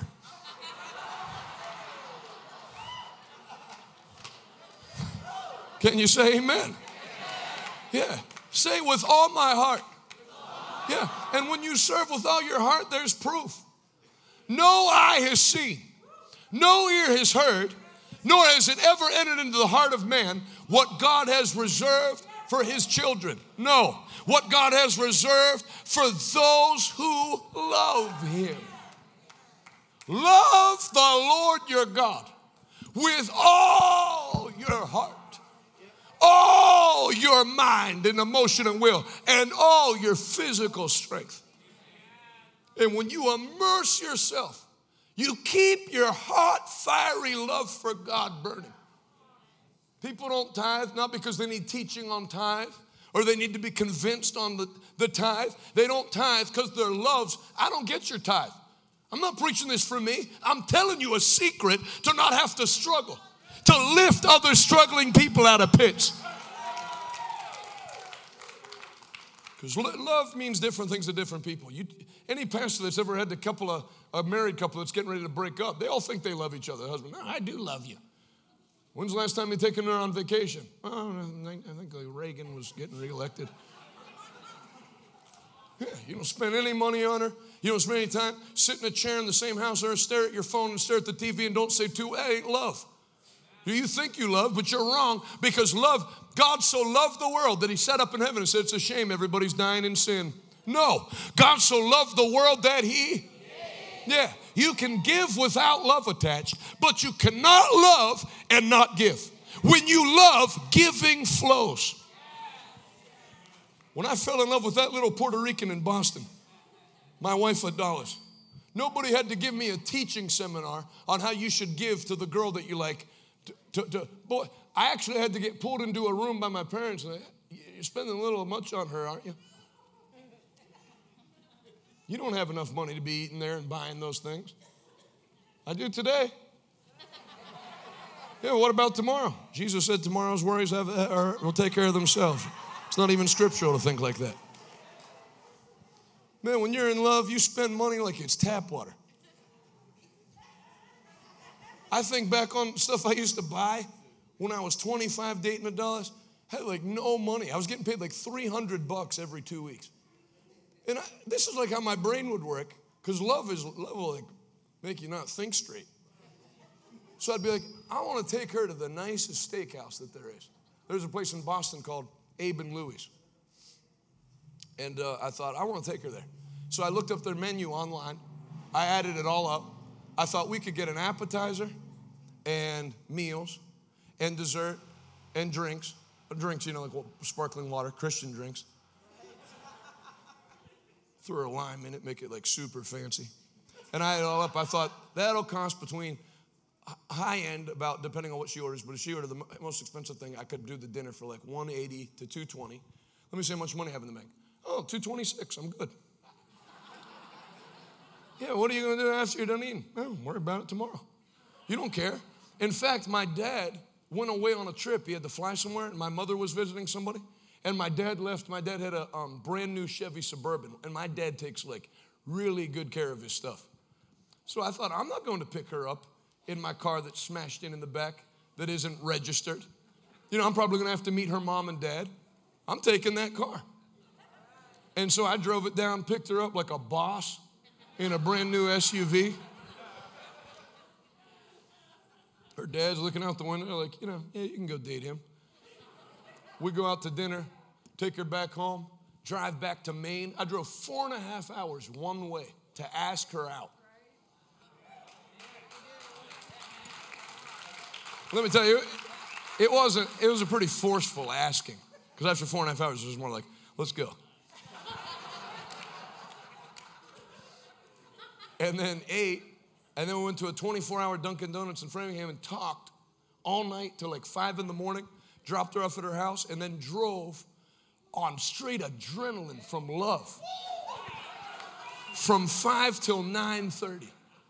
Never stopped, just smiling. Stayed on the phone. Love. Love carries power, you know. When you stay in love with God, it'll carry the same power. Love, love is what's going to have me on that plane. Love is what's going to have me preach. Love is what has me like this preaching to you. Service number 24. Not when you love, love for God carries its own energy. Can you say amen?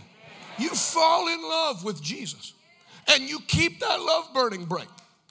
It is the ticket to the top. I drive back to Maine. My dad flies back on that trip. And my dad, I don't know, it's like he has like a sixth sense. Like if I ever wore his shoes, he knew. He'd like look at the shoes. Did you wear my shoes? I, I washed his vehicle, did like filled it up, had it, I mean, like, short of wearing like a hazmat suit, I had it like exactly as it was. He gets off the plane goes in the driveway, and we're like walking in, I'm carrying his bags, and he goes, and puts his finger on the side of the truck, like, what? Did you drive my car?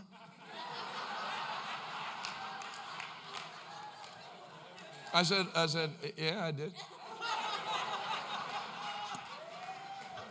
And he goes, just like he goes, did you drive down to Boston to take that girl out? I said, I did.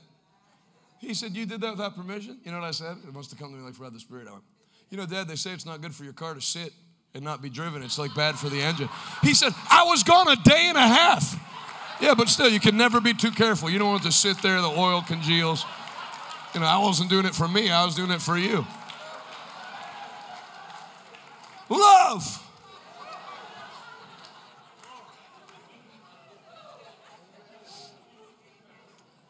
I emptied my love. I, when I bought her diamond ring, it's like eight grand, the diamond in the ring. I wrote an $8,000 check like I was writing an 80 cent check. The easiest check I ever wrote in my life. Then I got the ring, FedEx to me from the jeweler. I drove from Bangor, Maine to Boston holding it like this. And when I went through the toll booth, I almost put it in the toll booth thing. One third Polish. Thank God for the other two thirds. You check there. Let me tell you, I'd have torn that metal thing apart with my bare hands.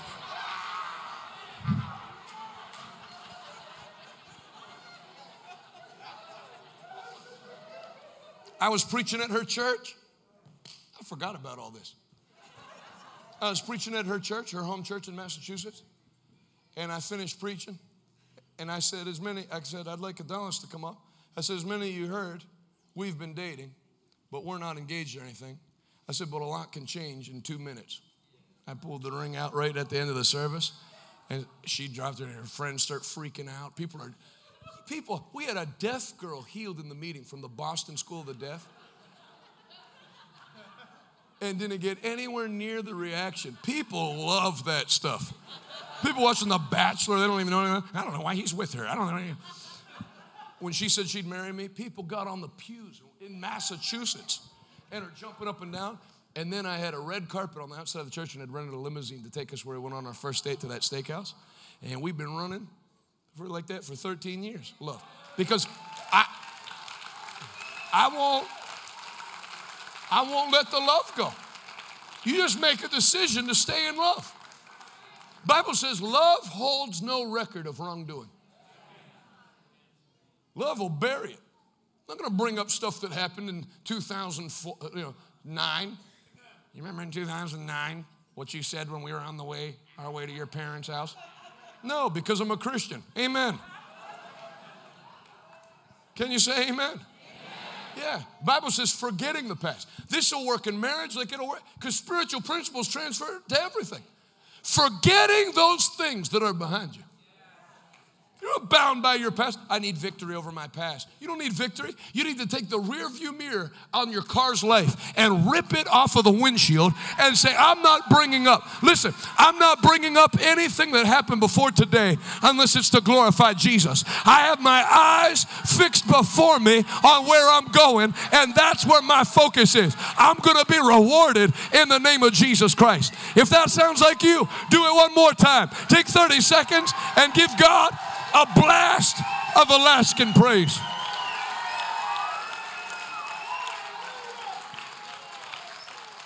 Hallelujah. Hallelujah. Hallelujah.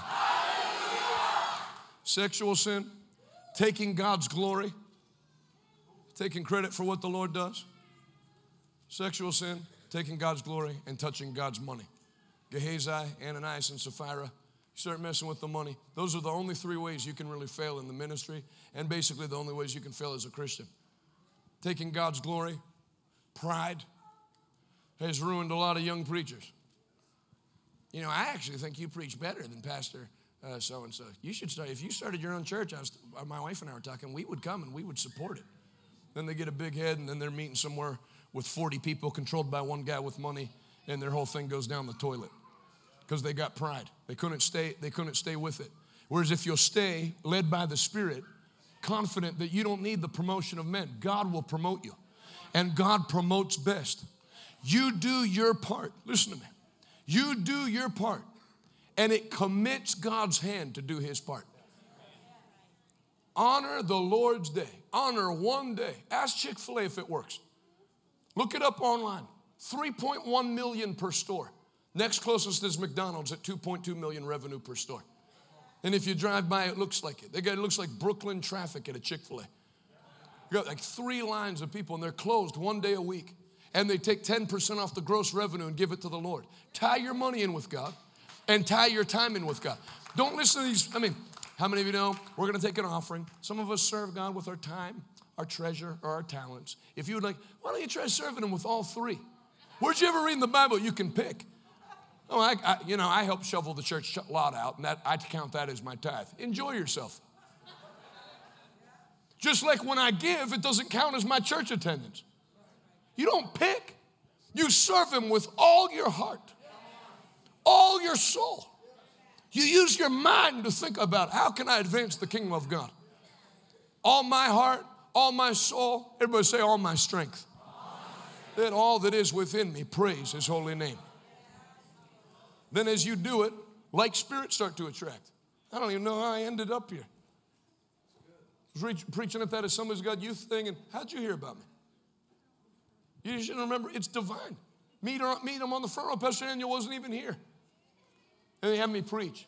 And then she calls and says, You need to have him back to preach. You would really like this guy. And then, man, make a new friend. I have like my eighth friend. Almost have 10 now. Amen. And then now look out. Look at it growing. Then you got that place on the hill. And where I'm going in Boston this week. That guy took a church, former meth addict. And then he graduates Bible college. He's three classes behind me, but he's older, he's older than me, you know. Just got a, got a late start because he uh, started late in, in his Christian life. So he's like wild, you know. And then he completed Teen Challenge. He completed Bible college. So they couldn't say you can't have a church, but you, they didn't want to give him anything. So they give him this church that they were going to close down anyway. It's down to 23 people. I was like, well, if it fails, you're going to shut it down. So ahead. It's at 880. 880 people. They built a new multi-million dollar building just like him. People are like, people can't believe it. You know why? Because it's the grace of God. And what I got ready to say, turn to 1 Corinthians chapter 3.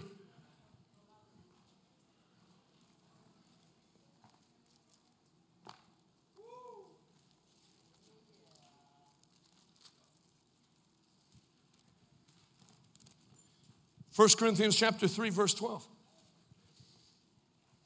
Don't you love coming to my meetings when I have a flight at, at midnight? Because you know I can only preach so long. Gives you like light at the end of the tunnel. Amen. 1 Corinthians 3:12. Hallelujah. Hallelujah. Hallelujah. Praise the Lord. Just want to get one more look at you before I go. Not to creep you out or anything. I'm going to miss you. Hallelujah.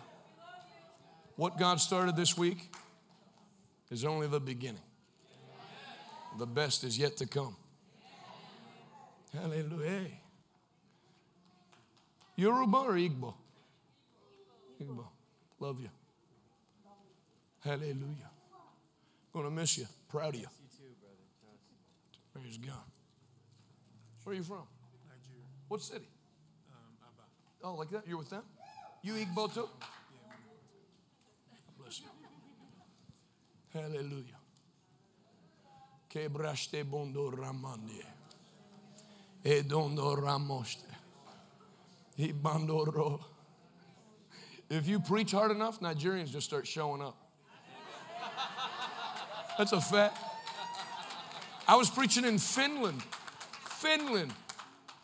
White, lily white Finland. And I'm letting it rip. Next night, three Nigerians. Next night, nine Nigerians. Next night, two rows of Nigerians. Hey, how'd you guys find out? We heard there was someone preaching. Nigerians are taking the world over. They're in Finland, they're in Alaska. Hallelujah. The fire of God, God's using them to spread the Holy Ghost all over the world. Hallelujah. You're going to have a great year. The Lord's never going to stop blessing you. Hallelujah. Going to be the greatest year you've ever had. Hallelujah. Hallelujah. You're blessed. You're blessed. Praise God. Hallelujah. Man, I should come back here more often. People are like super friendly in the back row. You don't have to stand up, just lift both your hands in the jean jacket. You're going to have the best year you've ever had. You're going to have the greatest year you've ever had. Praise God. God's going to bless you in Alaska. I tell everybody, God's going to bless you in Alaska. God's going to bless you in this land. You're going to have the best 94th birthday anybody's ever had. Where are you going? Chuck E. Cheese? Hallelujah. Lift your hands all over this place. I'm glad that I thank God that He used me to get, get this little thing rolling. But I'm telling you, He's going to roll next week. It's going to roll the week after. Hallelujah. Hallelujah. no man pursues God at a loss. The harder you follow God, the harder the blessings of God follow after you. Nobody puts God first and finishes second. No man puts God first and finishes in last place the harder you pursue God, the harder His blessings pursue after you. The heart, I follow hard after you. My soul longs for you in a dry and weary land where there is no water. That's the secret. Don't wait on God. God's not, there's nothing to wait for. God's not slow. If you'll pursue Him, His blessings surely, goodness and mercy will follow you all the days of your life. I tell every person in the sound of my voice, the tide in your life has turned. The, the curses have rolled out and the blessings are rolling in. It's not going to stop next week, it's going to go all year long. You are blessed. You're going higher and higher into the presence of Jesus.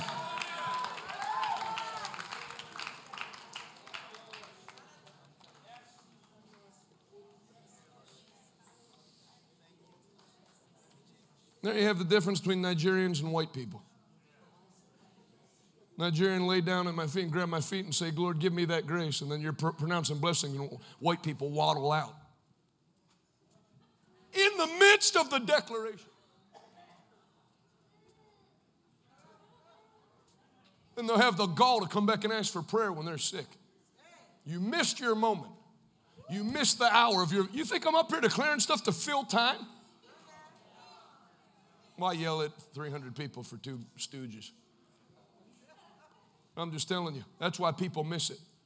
Declaring the word of the Lord and people waddle out. I had to use the bathroom. Pee in the seat. It's a padded seat.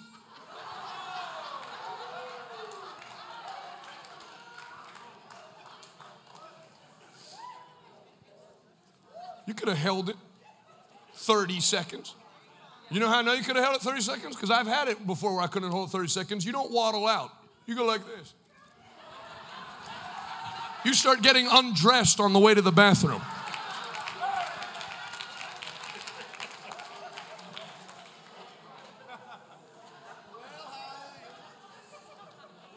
Casual attitude will get you nowhere. So, like, like, like a vision of you know, love the Lord your God with all your heart. I went to Nigeria. The customs officer was a Muslim. You know how I was able to tell? Wasn't discerning spirits. I had a clue because his name was Muhammad Muhammad. So I was able to put two and two together because I'm really smart. What was your purpose in Nigeria? I said, I was at Bishop Oyedepo's Shiloh conference. He got down on his knees like he did, put his hand out and said, Touch my hand so I can have some of the grace from that meeting. So even the enemies of the church, there's been such a move of God, realize that there is a living God with living power there. That in America, you got people that think they know the Lord, that when the power is flowing, move out but not you. I said, not you. Because that's what I've seen these two weeks. The Alaskans have caught it. It has nothing to do with culture, it's the Holy Ghost. And having a respect for the Holy Ghost. I don't mean respect like a rev, like be quiet. I'm talking like when Pastor Daniel's preaching on Sunday, it's not a TED talk. He is, the Lord has given him a message. He's delivering it. As I receive it into my spirit, God's word doesn't return void. As I take it in, it's what causes me to produce fruit. None of you will lack results the rest of your life. This is the lowest that you'll ever be. From this day forward, you go higher and higher and higher and higher and higher.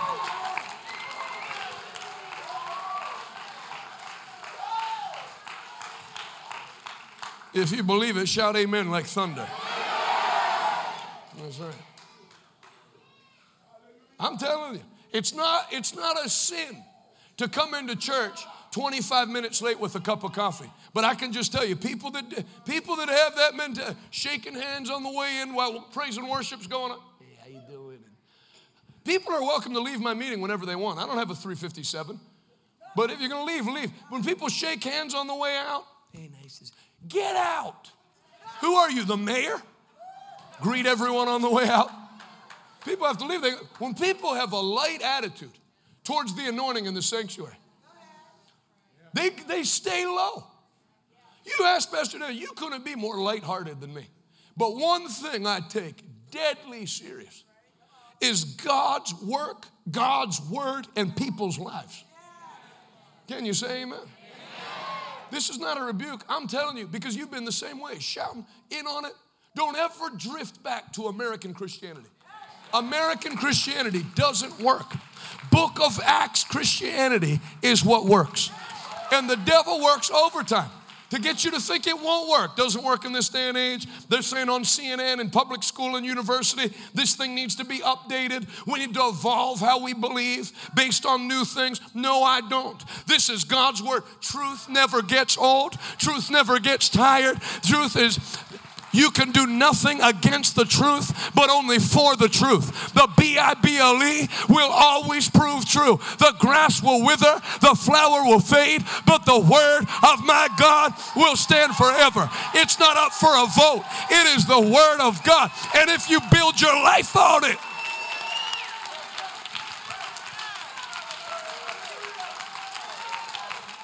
Go ahead and praise the Lord. Let him know. Make a commitment to him. Make a commitment to him. I am yours. I love you.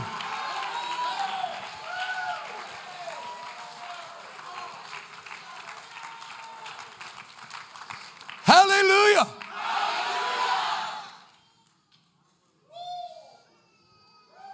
If you commit like they committed in the book of Acts, you'll have the blessings they had in the book of Acts. There was no poverty among them. Acts 4:34. And the early church was poor. They didn't have jets. They didn't even have cars or bicycles, genius. They weren't invented yet. It's not like there were jets out and Peter refused to own one. People are like low IQ that criticize prosperity. They don't even make they don't make any sense. I don't know how you can have a functioning brain and believe like that. Well, Jesus didn't have a Cadillac. Very good. Well, I didn't realize you knew history so well.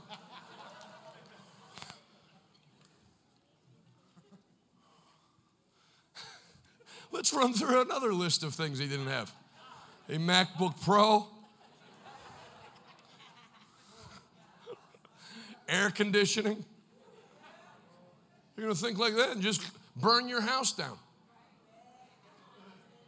If you're going to believe like that, then do it. Go live out and sleep on, with your head on a rock.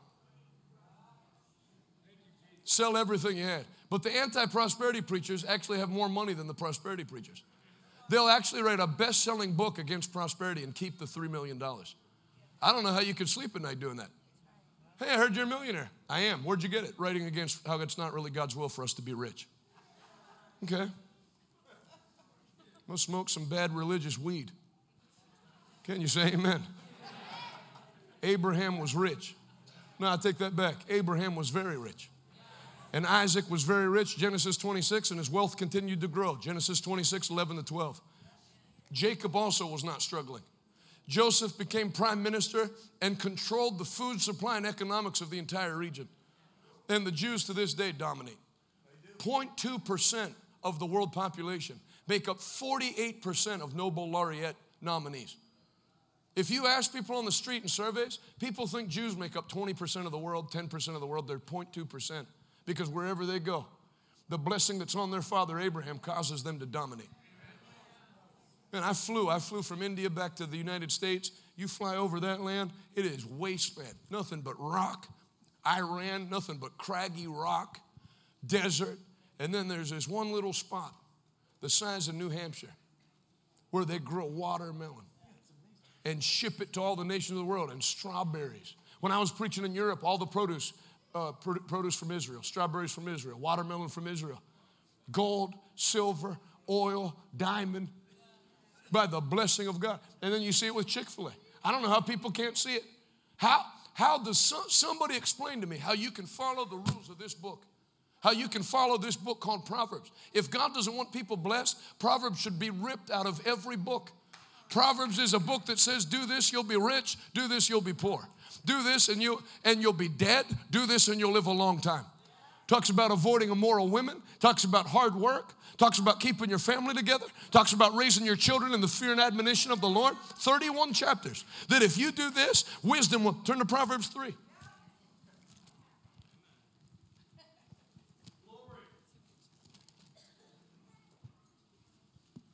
I'll leave you alone a couple minutes but not by choice. I, I, I love you. I love you. It's like every place the Lord sent me this year, I wish I could stay. Such great people. Amsterdam, Switzerland, here. God is moving by His Spirit, moving over all the earth. They don't cover it on the news. So people, people watch TV and think like the devil's taking over. I'm telling you, churches are strong. Generation, uh, what's the generation after millennials? Y or Z? Generation Z is 14 times more likely to go to church than my generation. They are the most church, they are the most hungry spiritually generation, according to Pew Research Group. They are the most hungry, spiritually, spiritually hungry generation since the boomers after World War II. Do you know why? Because they grew up with parents that did everything the opposite of the Bible. So even the ones that aren't saved, you read it, they want to get married. You've read the, read the studies, people are having the least sex they've ever had, like teenagers and stuff, because they watched their parents ruin their lives.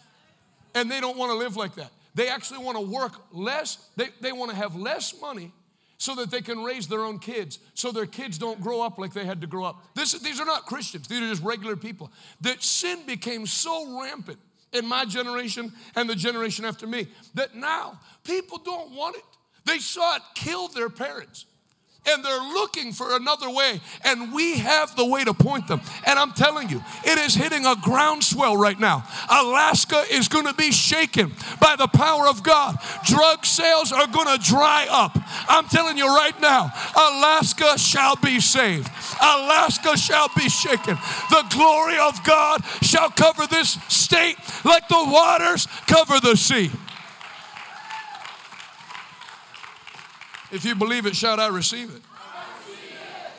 My child, never forget the things I taught you. Store my commands in your heart. If you do this, you will live many years. You'll live how many years?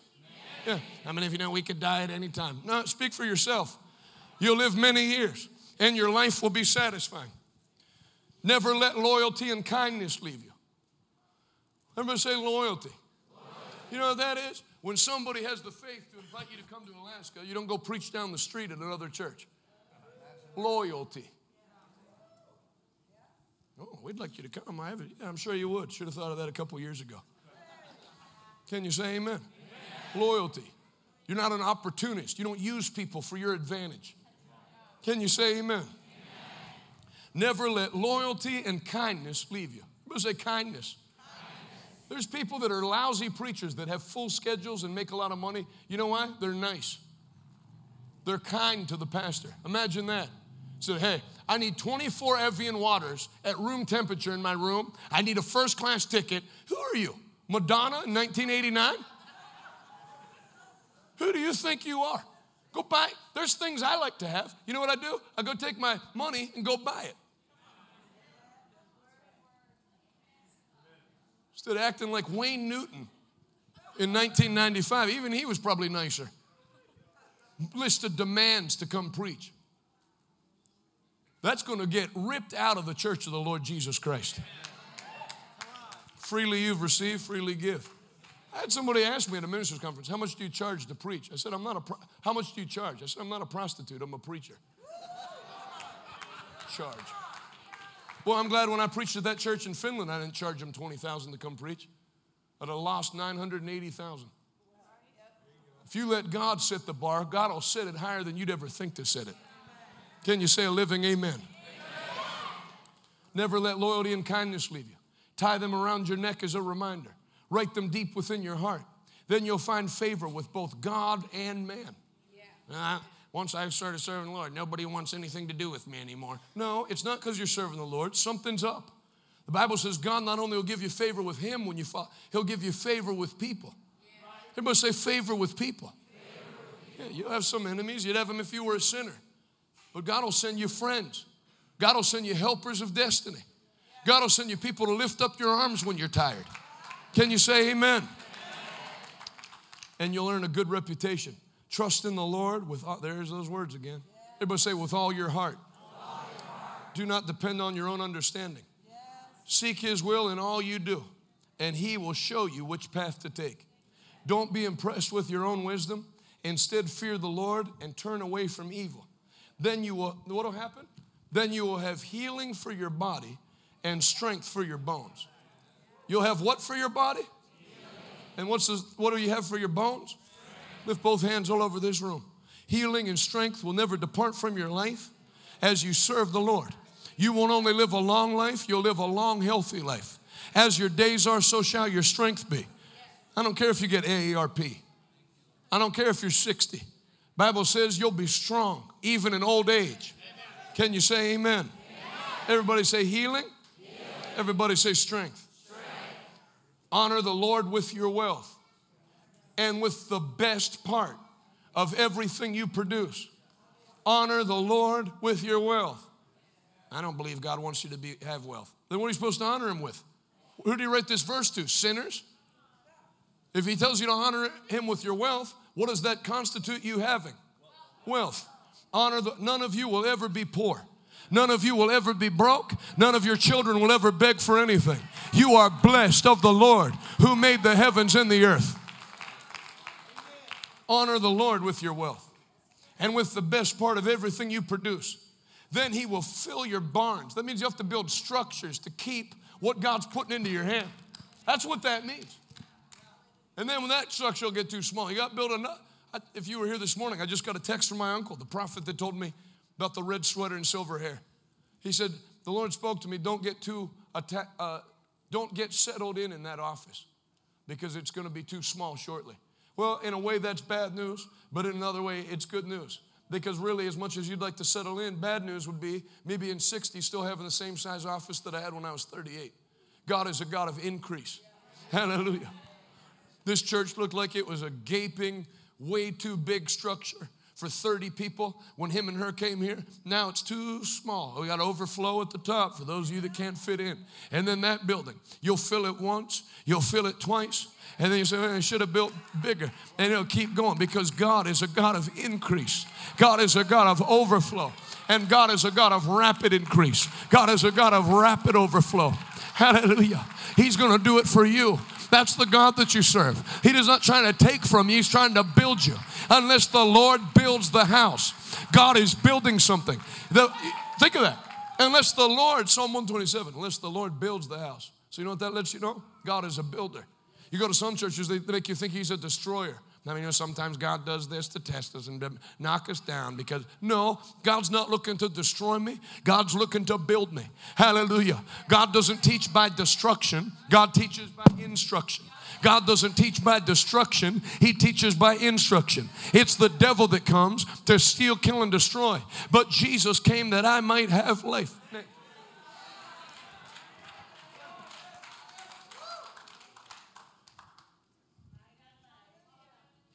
And life more abundant.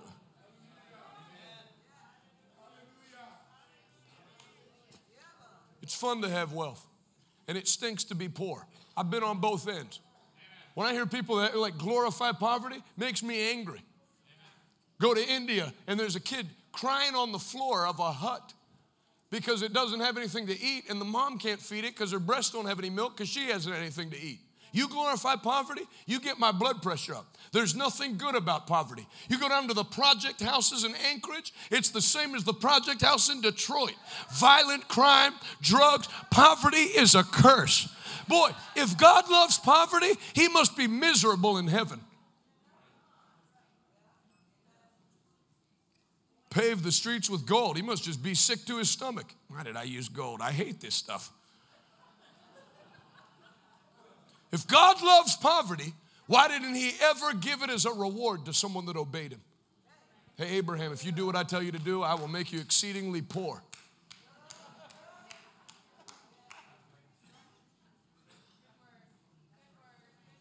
It's nice to have wealth.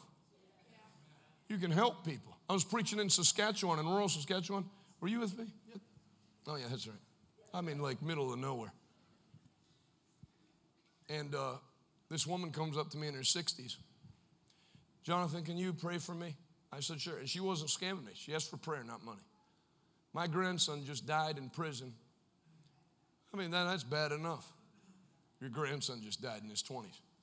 And then the prison just sent me the bill. She's missing teeth, like hardly has any teeth. The prison sent me the bill. It's $5,200 to bury his body. And she goes like this, and I don't have it. I don't, you know, you can tell. She's a, a, a they call them here like Native Alaskans in Canada, it's First Peoples. You tells us you don't have any, any money. So you got to pay. You just found out your grandson died. Now, now, hey, your grandson's dead. Also, you owe 5000 You know, after that, I never felt bad for taking offerings again. The world will charge you for everything. I don't know why the devil, how he succeeded in getting this attitude. All the church talks about is your money. So does Burger King. They've never asked me once how my family's doing. Just 571, please. How come people don't talk to the drive through window at Burger King like they talk about church? Don't do that. Try it tonight. I'd like a Whopper with cheese and fries and a, and a large Coke. Okay, pull around. That'll be 571. You know, I've been pulling through here for on and off for 11 years. You've never once taken the time to ask me how I'm doing. You've never given one thing to me. But then you go, you, you go to church and all of a sudden they're supposed to operate on, it's demonic. So this lady, you know, she tells me that. And you got to remember, I'm like, I just bought an office building cash. And like, I'm pressing, you know, for my own stuff. And I know, it's like I'm almost trying to like tune my spirit out because I know what the Lord's going to tell me. And I'm at a church of 60 people. So the thing, whole thing is like a labor of love, everything the opposite of how you'd want to do it business wise in your mind. And then the Lord, I can't fight it. Pay, pay, for the, pay for the funeral. And so I said, uh, I can't remember what I said, but I like put her off. I told her, like, well, I'll pray. I said, Are you coming tomorrow night? She said, I am. And I thought, well, maybe I'm just like high from the anointing, and like then when it wears off, I'll be like, Nah, I'm not paying. But it never went away. Then the next night, she's there. Comes up and says, Thanks for praying for me. I said, Yeah, I'm, I, I, I, I'm going to be honest with you. I didn't pray because the Lord didn't tell me to pray. She seems confused. Oh, I said, uh, I'm going to pay for your grandson's funeral. And she throws her arms around me and cries. You'll never know what this means. And I, I know when I'm getting scammed. Trust me, I do. And she wasn't. You'll never know what this means to me. Thank you so much. So I said, I need the name of the funeral home and all that. And, and she gives it to me the next night. And I called Patrick, our accountant. I said, You tell them, because I still, you know, I didn't feel like paying. But I said, Tell the funeral home I'll pay them a thousand a month for the next 5.2 months. And if they don't like that arrangement, they can go try to get it from her and they're never going to get it. So tell them that's how, it, how it's going to go. And so I paid it. And you know, I come back a, a couple weeks back, I go to Saskatoon, Saskatchewan, which is three hours and 40 minutes from where that woman lives that doesn't have any money. And she was in the meetings. Hey, I wanted to come and say, thanks again for what you did. They said that it was all paid for. I'd never had anybody do anything like it. Yeah, now she'll drive four hours to come hear the gospel because money will touch people. Money shows people that you're not full of crap, that you actually care. I, I, I couldn't have lived with myself if I didn't sow a, a seed into his building. And then act how's the building coming, Brother Daniel? Well, I'll be praying. How, how long are you going to pray about a pastor in his building before the Lord says, give? Father God, I just ask you to help Pastor Daniel, but shut up and give. Oh, God wouldn't say that. You ever read the book of James? If somebody needs a coat and you have two coats, don't say, God bless you, stay warm. Give them a coat. So it'll be the same with buildings. Doesn't get built by magic, it gets built by money. So, so what, hey, either give money and then be, con- and, and then, but don't act concerned. If you're not to give anything, I'm saying how the Lord was, how I feel. I'm not a hypocrite. I'm a regular crit.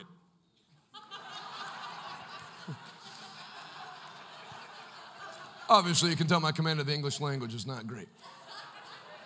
So then, if I wasn't going to give, then I would just not ask about the building and just be like, you know, and tell me, hey, I don't care about your building. But if I'm not going to pretend to care, and that's what I'm telling you know what serving the Lord with your whole heart is? It's refusing to pretend to care. It's actually caring about souls and people and taking their burden to be your burden some grandma in Saskatoon. I don't even never met her grandson. But I'll lift your burden. And the Lord says, whatever you do for the least of these, you have done it unto.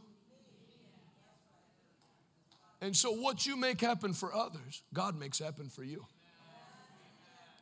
So actually, the way to get $400,000 to get an office building is by paying for a lady's funeral, because then you lift her burden and then the Lord lifts your burden.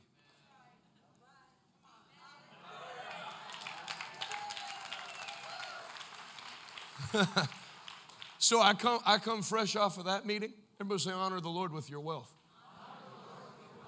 I come fresh off of that meeting, go to my next meeting. It's in St. Louis. And there's an old, older black lady in the back. She's 80 or 81. And she was standing in the back worshiping the Lord while I'm preaching. And like you could tell she's like into the meeting. And she's wearing a fast food uniform with a name tag. And when I saw it, it, it actually grieved my spirit, like from the Lord.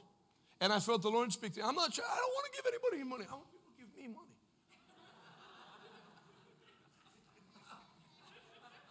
And when, the, when I see her back there in that fast food uniform, you know, you, you, the same way you get a word of knowledge, somebody has cancer. The Lord says, That lady stood on her feet for eight hours today, and she's my daughter, and I, I'm tired of seeing her have to do that.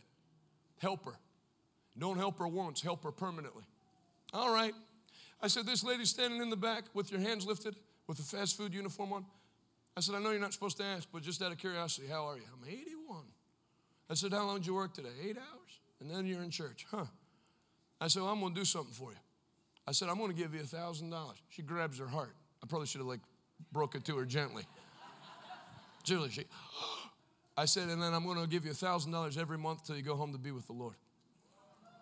And as it's coming out of my mouth, I, I'm like, no, But it's too late. It came out of my spirit. I said, because, and she's like, she's yelling, she's yelling, thank you. And I said, it's not from me.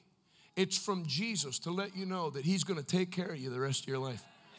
And then she fell out. It was not under the Spirit. She passed out. You know, I almost killed her with generosity.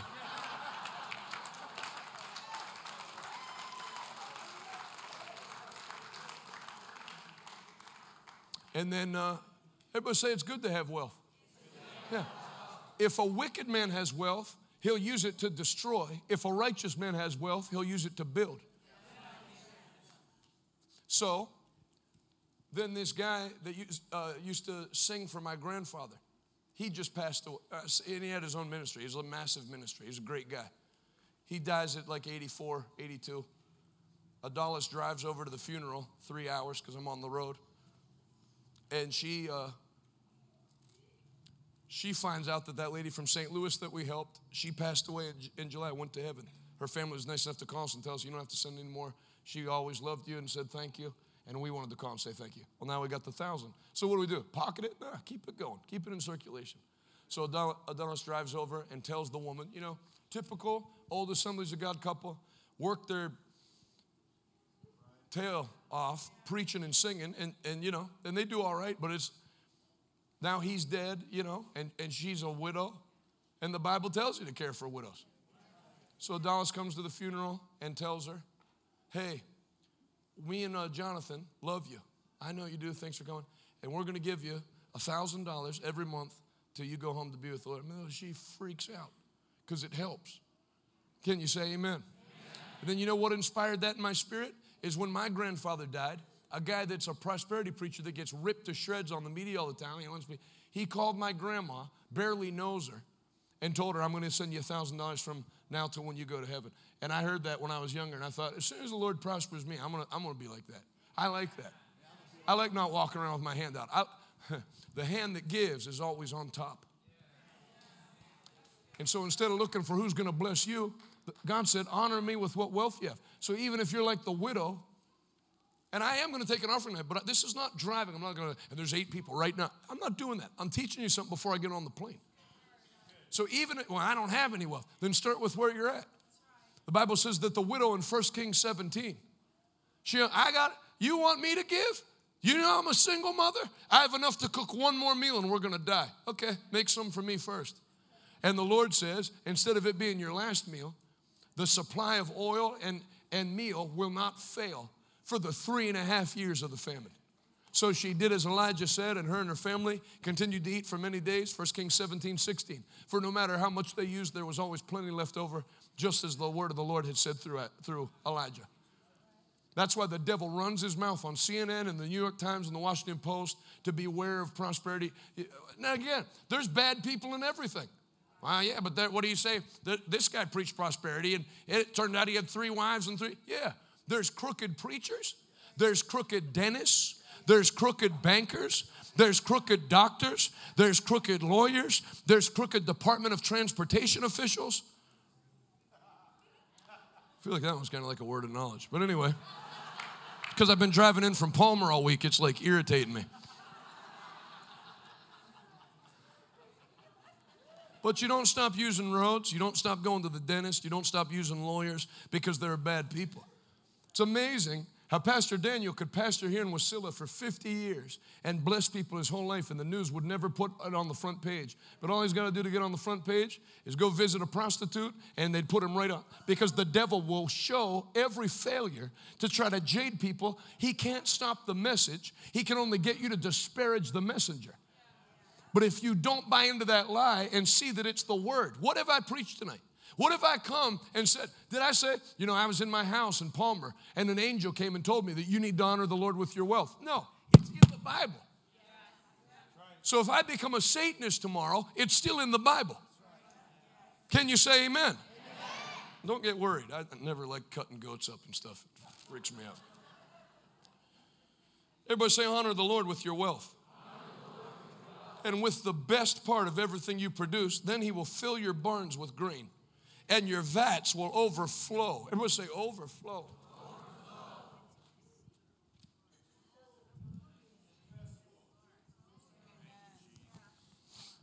With good wine.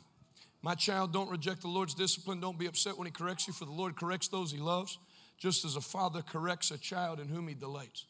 Joyful is the man who finds wisdom and the one who gains understanding. For wisdom is more profitable than silver, and her wages are better than gold. Wisdom is more precious than rubies, for nothing you desire can compare with her.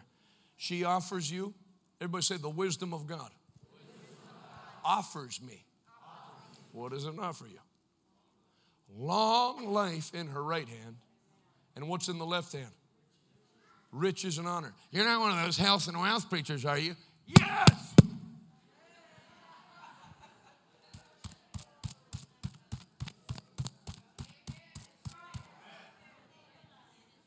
long life, riches, and honor. So that you can carry out the work God's called you. I'm telling you, man.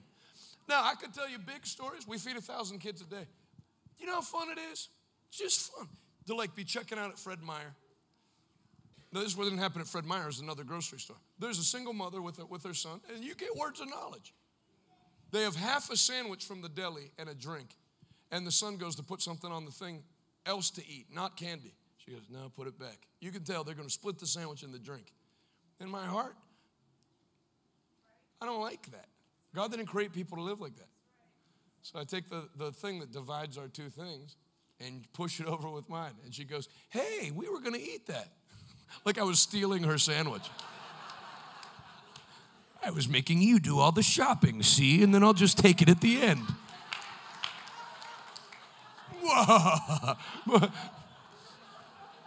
then I like retreat back to the frozen foods. Who is that man? I, I said, You can still eat it. I'm just paying for it. Why? I said, Because I'm a Christian. Man, just saying that, no big lecture. I'm a Christian.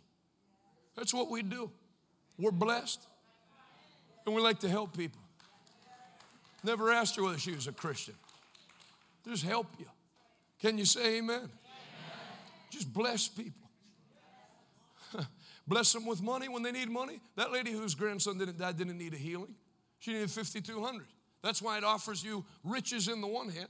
And then Jesus said that healing that he gives you for your bones, strength for your bones and healing for your flesh, he actually will give you such an overflow of it that it's more than enough for you and actually, when you lay your hands on other sick people, that healing will flow into them.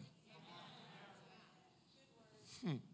So when you see another guy on Newbury Street in Boston that's blind with white film over his eyes, when I was 25 or 26, hallelujah. The same way I feel right now. If you're sensitive, you feel the, the Holy Ghost. When you're outside, you're not sent to everybody, but the Lord will send you to some people. Some people need money, some people have money and need healed. But basically, everything's going to fall into one of those two categories. And I see this guy sitting across the street. His name was Greg. I found out later. Black guy begging in Boston, dirty coat, the whole thing. Has an empty Dunkin' Donuts cup. So I walk over to him. On the Lord, the Lord speaks to me. I wasn't talking to anybody. The Lord said, "Go over and speak to him." Now, The gifts of the Spirit are like headlights on a car. The further you drive, the more you see. I know you don't need headlights here, but other places, there's this thing called night.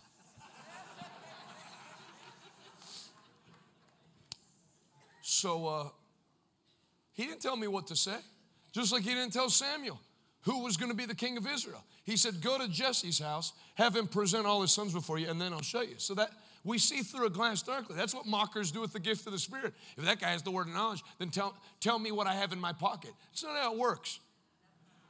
I could knock you out and take it out of your pocket and tell you what you have in the pocket. You know, that's how I feel. Anyway. But the Lord's working on me. Amen. so I go over to this guy. And I, the Lord never told me what this. I just squat down next to him. And I said, uh, I said, How long have you been out, out, on the street? He said, A long time. I said, What's the problem? He said, uh, No, we got to talking. I said, well, why, don't, why don't you get like in a program to get off the street? He said, I can't read. I said, well, You know, they have literacy programs. And then he looks at me like halfway through, and that's when I saw it. He had like white film over his eyes. He goes, I'm blind. Oh, and then I know I knew why the Lord sent me. And I'm telling you back then, this is not that long after the red sweater shoulder hurt lady. I never had any blind people, never had anybody healed of anything notable. So when he shows me his eyes, I go, Well, I think I can help you. I said, uh, Do you know anything about the Bible? Oh, yeah. My mom took me to church when I was little. I said, Well, you know Jesus is a healer. Yep. I said, and he, I get all through it. And uh, He's the same yesterday, today, and forever. Yep. I said, So when I pray for your eyes, if He healed the blind then, what do you believe He'll do for your eyes? Oh, I don't know. Maybe He'll help me a little. You know, so people believe the Bible, but just not for them. They believe God can make people rich, they don't believe God will make them rich. They believe God can heal, but they don't believe God will heal them. Faith makes it personal. Faith is not just believing God's a good God. Faith is believing God will be good to me and my children as I serve Him. If He's going to bless anybody, He's going to bless me because I won't be denied. Hallelujah. Go ahead and celebrate it tonight. Celebrate it. He'll do it for you. He'll do it for you. He'll do it for you. If He'll do it for anybody, He'll do it for you. I said, if He'll do it for anybody, He'll do it for you. The God of John Osteen is the God we serve. The God of T.L. Osborn is the God we serve. What He did for them, He'll do for us. Hallelujah. I said, Hallelujah. So I said, No. And I go through it again. I said, He didn't help them. He opened the eyes. I'm going through, then I get through. So when I get through, He cuts me off. He goes, He'll heal my eyes. I said, That's right. I said, Lift your hands. I'm going to pray. So he's standing up, lifting his hands, and I start praying. And then I put my hands on his eyes and say, In the name of Jesus, I curse this blindness. I command you to see in Jesus' name. I said, Now open your eyes and tell me what you see. He goes, I don't see anything. Well, at least he was honest. I said, Close your eyes. Let me try again. Go again. Pray again. Open your eyes. Tell me what you see. Nothing. Okay, close your eyes. I'm going to do it one more time. And I'm thinking, like, what am I doing here? Looking like an idiot. And then, just like I felt a wave a little bit ago, I felt it on the street. And this started bubbling up out of my mouth. For your glory, Lord. Do this for your glory. Do it for your glory. And now I feel tears coming out, like he feels the anointing. And then I start laughing. It's amazing how the Holy Ghost knows it's done before it's done. Hallelujah. You start laughing, laugh in a lion's den, laugh in prison, laugh in the face of Goliath, because while they're still standing there mocking you, you know that God has already made a way where there is no way. Ondo, ramanda. Rimondo rapa. He's a way maker. He's a blind eye opener. He's a dead raiser. He's a deaf ear unstopper. He makes the cripple to walk. He makes the blind to see. Hallelujah. He gives food to the sparrows and he gives more food to his children. He's a good God. He knows how to reverse any irreversible situation. If you call on him, he will answer you and show you great and mighty things that you know not. If you only believe, all things are possible to the one that believes. You can do all things if you'll only believe and not doubt in your heart. Hallelujah. Things are turning around. I see everything turning around for your good. I see everything turning around for your good. I see everything turning around for your good.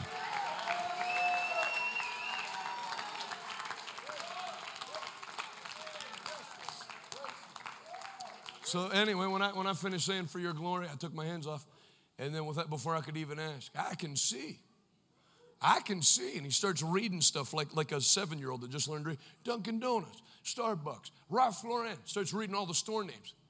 So then I guess his brother in law was like half a block down sitting on a milk crate. And when he sees, which I didn't know they were related, you know, it just looked like another beggar. So when he's pointing and reading, the guy, Greg like gets up off the thing and, yells down to him. Uh, or no, his name was Greg. The other guy's name I think was James. Hey, Greg. He goes, Yeah. He goes, You're not, and I can't say the word he said, You're not blanking me. You really can see? Because, you know, I thought maybe he's just scamming this kid and like indulging him to pray so he give the money. He said, No, I can see, man. I can see everything. And then his eyes got big and his mouth dropped. Well, now if you could see me in the spirit, I have on like feathers and war paint and like a bare chest.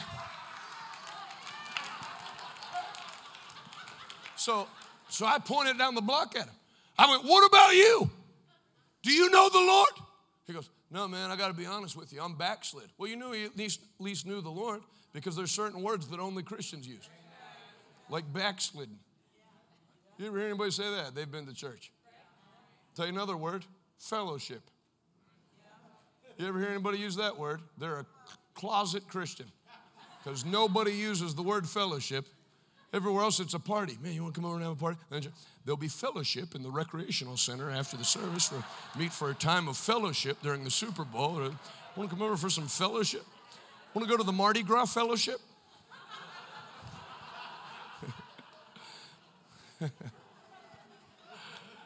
Hallelujah. So I, I, said, I want, I said, I want you to come over here. He comes over and stands with him. And when he stands with him, Greg goes, I, I also am not serving the Lord. Well, you could smell the alcohol in his breath, but that's no problem. Taste and see that the Lord is good. Then lead him to the Lord. So I said, both of you lift your hands. And then they both lift their hands. And I said, in the name of Jesus. And when he says, I'm back, the other guy says, I need help. I like to drink. They're like confessing. The anointing makes people confess.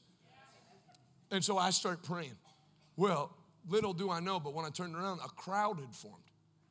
Because here's this white kid with two black guys in the inner city, and they've got their hands up, and, and I'm like, it looks like a robbery. Like, who, who is this?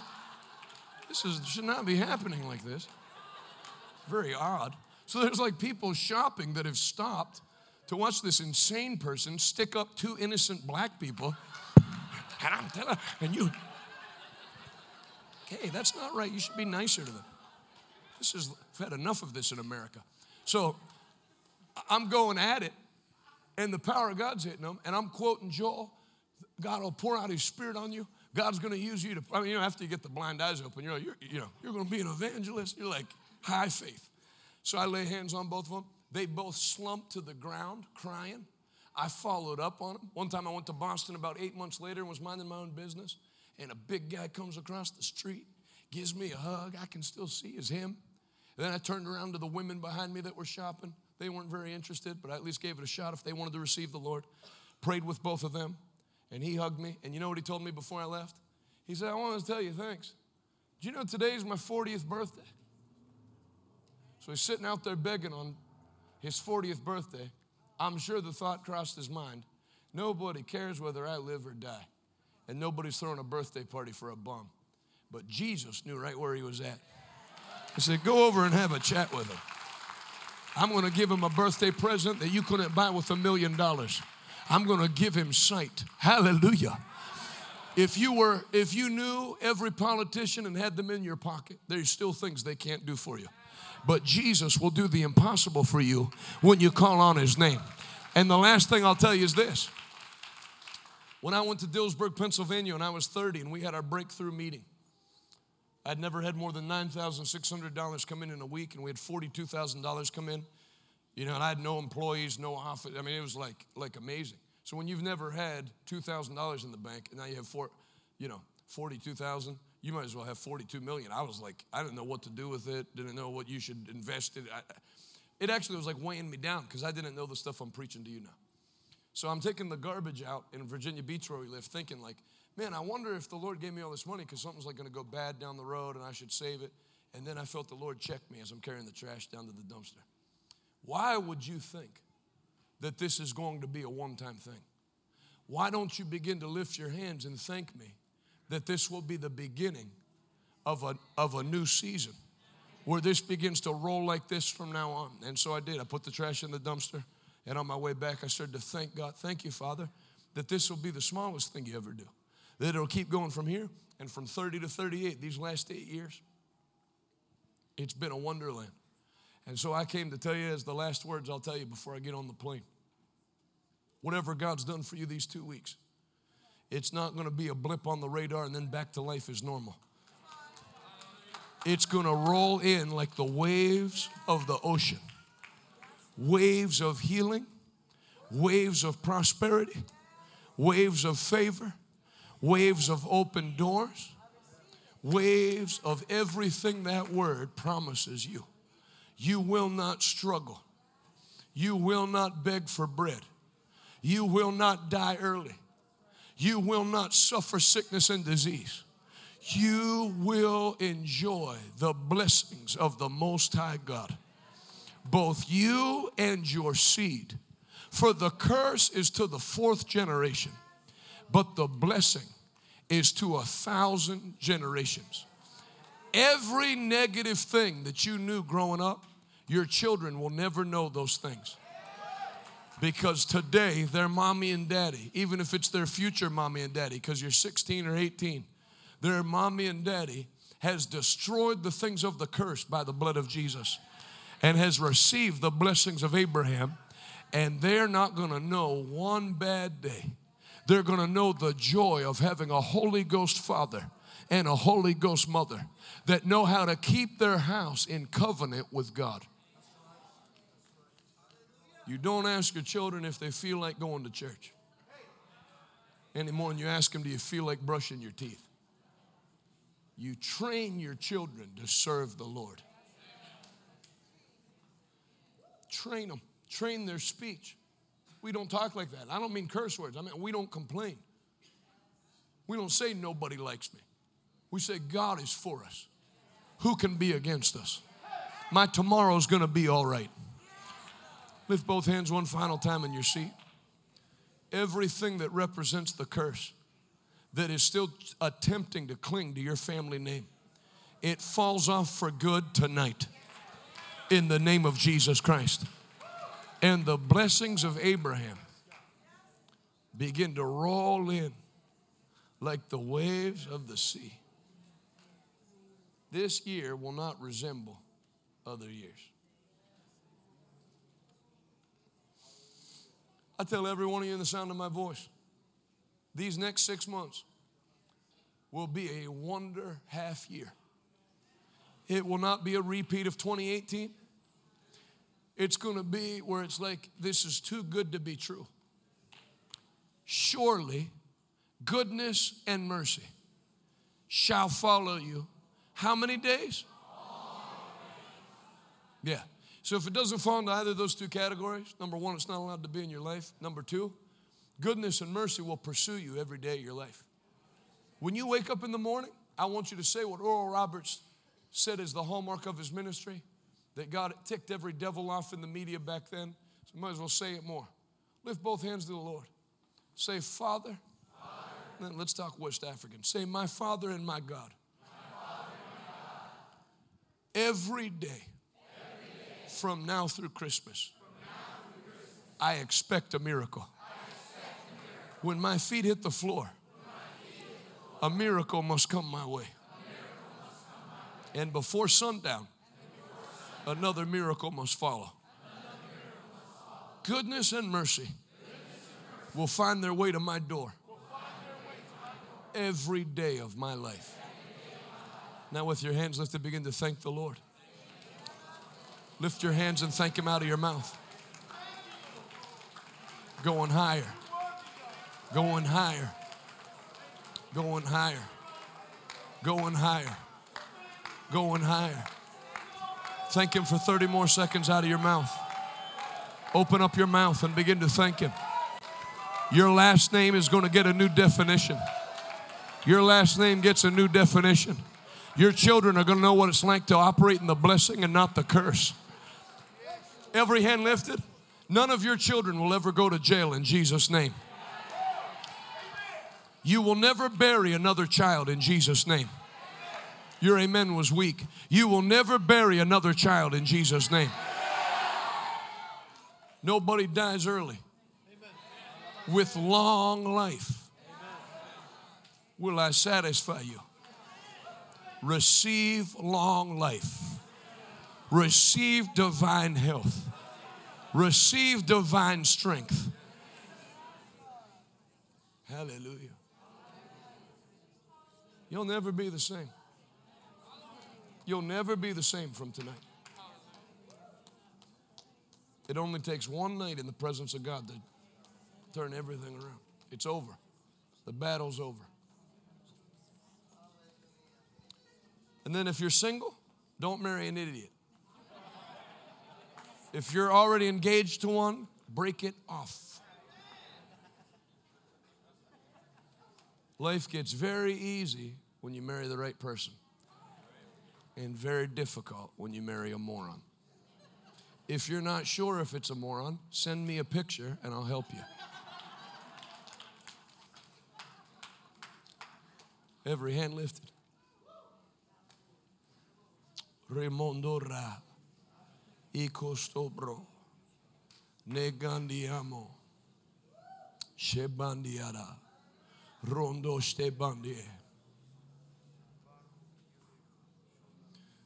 July will be the greatest month you've ever had.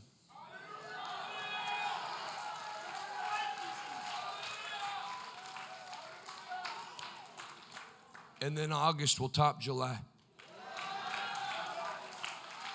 And then September will blow August out of the water. And then October will beat September.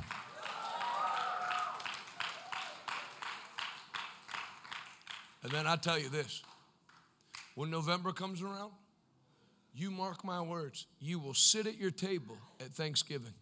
And when you go to say the prayer over that meal, there won't be a dry eye in this place because Thanksgiving will take a new meaning. You will have so much to be thankful for. I just see Alaskan families holding hands at the table and saying from their heart, you know, like, and well, let's say the grace over the meal, but then when you get ready to say it, Father, you've been so good. Look at all you've done. There will be people in this room that you're going to have your Thanksgiving dinner in a different house than the one you live in right now. It'll happen that quick.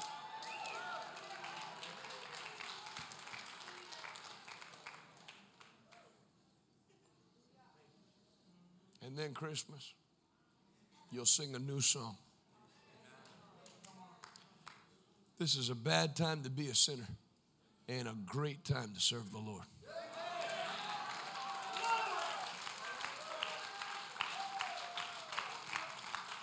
We used to sing a song growing up in church. It's a great thing to serve the Lord. It's a great thing to serve the Lord. It's a great thing to serve the Lord, walking in the light of His Word. I think Christianity is too simple for people. They wish they wish you had to like climb on your knees on steps in Spain till they were bloody, or whip your back, or go to the wailing wall and touch it three times. Obey the Word. Obey the whole thing. Yeah, who could obey all those things?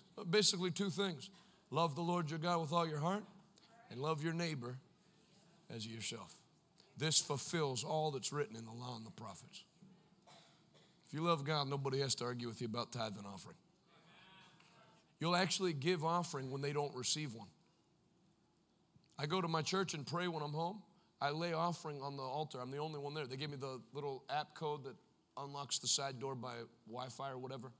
No one's even in the building. I leave an offering. Because I, if I spend time with God, I bring him something. That's what he said to do. So I don't care what they do in America. I've seen how Americans live. I don't much desire that. I saw how Abraham lives. I, I like that. I'll do what he did. Abraham wasn't in a church service to give his tithe. Nobody had to give him a 30 minute offering message. To, he, went, he went looking to give. Can you say amen? amen? Hide this in your heart. Now, how many Sundays are left? Roughly 27. You should be 27 for 27. See how it gets quiet now? Everybody likes all the parts about what God's going to do for you, but then when it comes to your part, that's when it gets quiet. If you learn to celebrate your part the same way you celebrate God's part, life gets super easy, super quick. Can you say amen? Be in the house of God, honor Him with your best. Not tonight, although do it tonight. I'll appreciate it. But if you make it a lifestyle, I was glad when they said unto me, Let us go into the house of the Lord. No, no, is it Sunday already? I want to go to the 9, the 11, or the 1. Well, you're supposed to meet Bonnie for brunch at 1. And Sunday, give it to God, give the best. You know, what's the first day of the week, Monday or Sunday? Sunday. So you take the first hours of the first day, present the first part of the best that you got, and then the next week is blessed. Then you come back and do it, and you get, I'm telling you, it's too easy. Then no one has to keep you in prayer. You are taking the action that provokes the blessing. Lift those hands one final time. Be blessed in the name of Jesus Christ in every facet of your life. In Jesus' name. Every head bowed, every eye closed. If you're here tonight and you've never given your life to Jesus Christ, that's where everything starts. You must be born again. To have Abraham's blessing, those that are the seed of Abraham are those who have put their faith in Christ Jesus. Galatians chapter 3, four different times. The true seed of Abraham are those who put their faith in Jesus Christ. If you've never made a public commitment that Jesus, you are my God, I serve you, the same way that Muslim jihadist group in Somalia forces conversions to Islam, but it's forced. But they make people make the statement, or they, you know, you make a commitment, a covenant with God. There has to be a time. God doesn't have live in marriages we've just been together a long time, so we consider ourselves married. That ain't it. There needs to be a time where you stand and come into covenant with God. And if you've never done that, then July, uh, June 4, 14th day? June 14th, 2019, for the rest of your life will be the day you can say, That is the day I kissed the devil goodbye. I'm not with you anymore, and I came over to the winning side. I accepted Jesus into my heart, and oh, what a glorious change it's been. If you've never done that, or you once did it and fell away, and you say, Jonathan, before you leave, I want to settle my account with God, and I'm doing it tonight. I want you to put your hand up high and wave it at me, and we'll pray. I see your hands. I see your hands. Anybody else? I see you a lot. That's good. Awesome. Very quickly, everybody that lifted a hand and meant business with God, quickly step out of your seat and join me at the front. We're going to pray right now. Come quickly. Amen. Come right to the front. Praise the Lord. Keep clapping. Awesome. Awesome. Awesome. Awesome. Awesome. Awesome. Too awesome.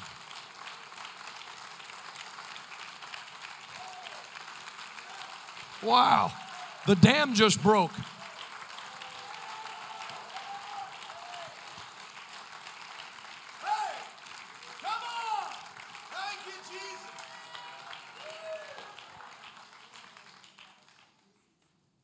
Good to see up close. Lift both hands to the Lord.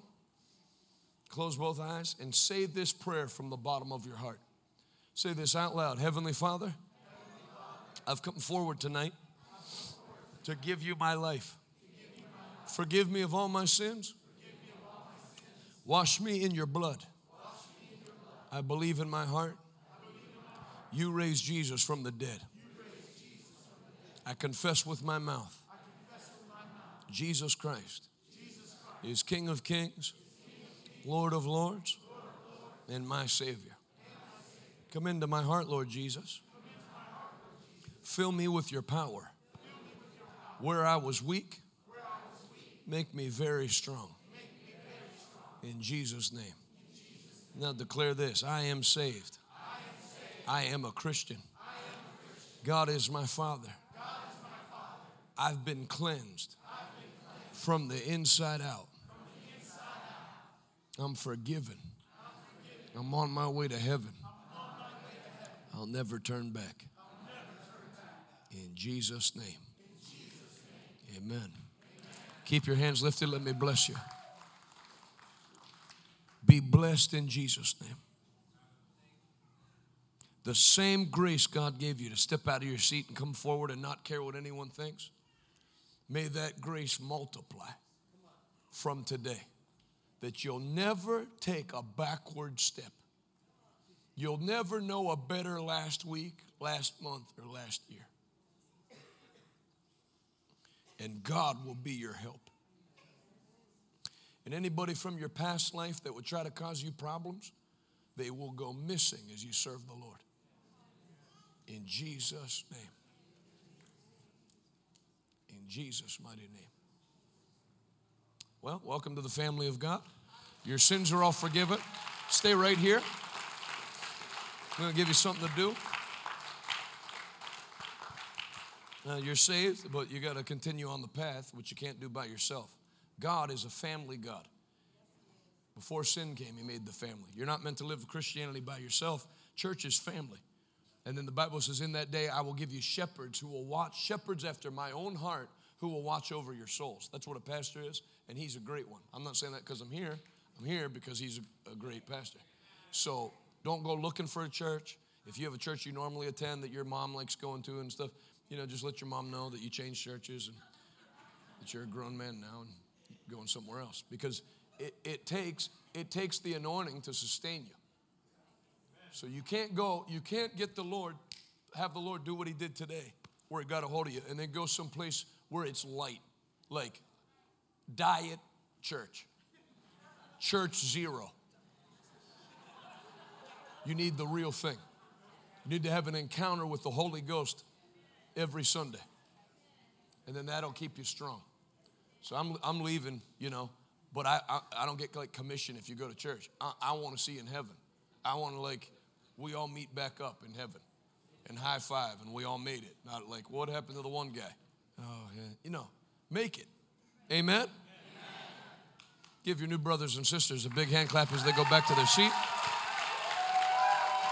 You're going to return to your seats. God bless you. You're born again.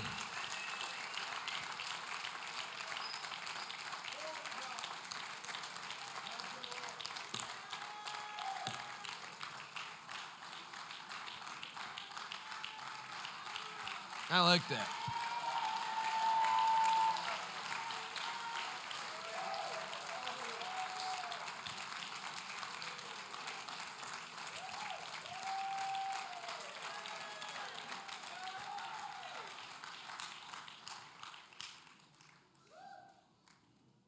I like that. Well, praise the Lord. In a special set of meetings like this, and I'm sure some people have already done it, but it's good to leave the meeting and know that you sowed what was required of you to then reap the residual blessing the rest of the way. So they're going to receive an offering in just a couple of minutes and just ask the Lord what He'd have you to give, but lay your best on the altar. And if you haven't already laid your best on the altar, then tonight's it as far as these meetings go.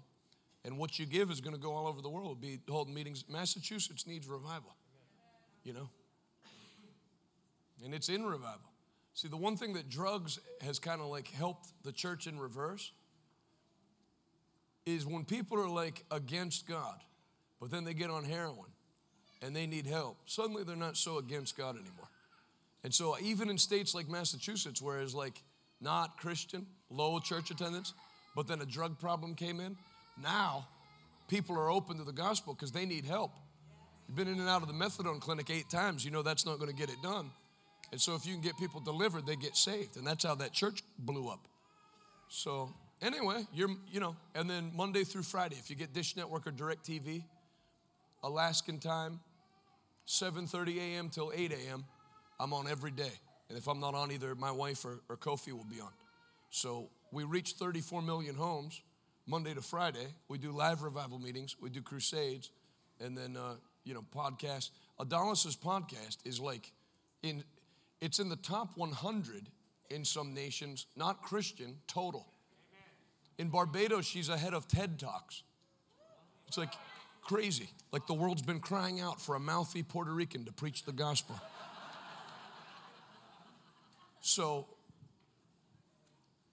you sow it into that soil, and it goes and reaches the world, think of it like this the little boy took his five loaves and two fish that he could eat himself, gave it to Jesus to bless the multitude, and then 12 baskets came back to him.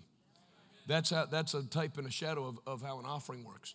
You take what you could eat, you give it to push the gospel forward, and then instead of one bag lunch, you get too many bag lunches. That's how it works. So we don't set amounts to give, but you should give something that is where you can say, Lord, this is me honoring you with my wealth. This is not a tip. I'm not going to pay the world and tip you. I'm going to give my best to you. And then watch the blessings flow, and the Lord, the Lord will bless you. And we thank you for it. I don't count the offerings or know who gave what, so I just say a general thank you. And um, I guess the last thing I'll tell you is my YouTube channel is Jonathan Shuttlesworth, and we do those broadcasts. If you don't get the TV, they're all there. If you've enjoyed the preaching, we have it all cataloged you know, I got some stuff on my table, but really you could just watch it all for free on YouTube. I'm just giving you a heads up. You know, so you don't have to pay money for the product. Amen? It's all there, and then you can uh, make use of it. And then we do more live broadcasts every Monday to Friday, and then Saturday we talk about the political realm from a scriptural perspective. So the YouTube channel is Jonathan Shuttlesworth. And if you don't know how to get on YouTube and all that, ask your five year old grandchild and they'll help you out. Amen. If only that was a joke, right? I'm going to welcome Pastor Daniel to give you a proper benediction. You will have somebody in the lower 48 praying for you often. I love you with all my heart. You're going to have the greatest year you've ever had in Jesus' name.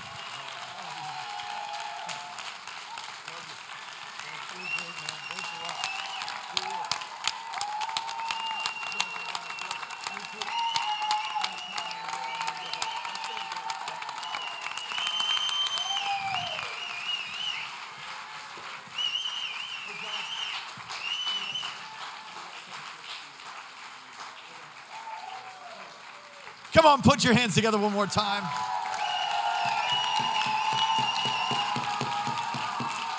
Shout to God with a voice of triumph. Come on, God's done amazing things this week. We love you. We love you so much. You may be seated in the presence of the Lord. Ushers, would you help us, please? Let's go ahead and uh, prepare our offering. Amen. What a fine young man. Real man of God.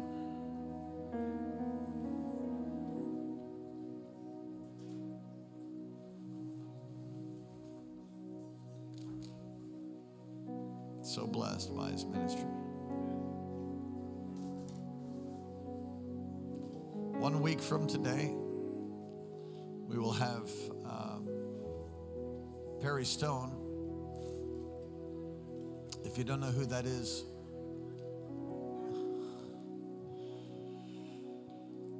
uh, you will know shortly thereafter. All right, praise the Lord. Uh, if you don't come early, you won't get a seat. There's whole churches coming. Maybe you never heard of him. Powerful preacher of the gospel. And, but revival will continue. There's a prayer meeting tomorrow morning, and it's what's called the Gate in the Well men's meeting, women's meeting here. And uh, Father's Day on Sunday. Amen. 9, 11, 1, 6 p.m. You don't want to miss that. And um, next week, Wednesday. Jay, did you lose your um, did you lose your preacher? Oh. Hey Jay, we love you, man.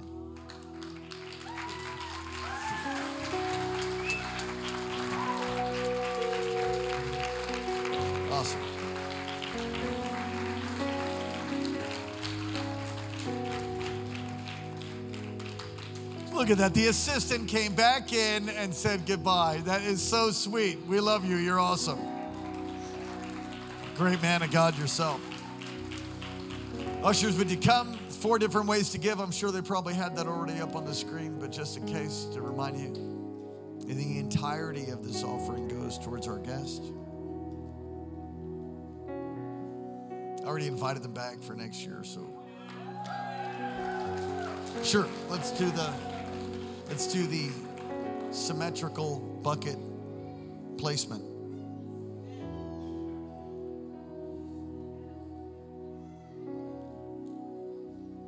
Let's pray. Hold your offering up to the Lord. Let's pray. Pastor Kirsten, would you?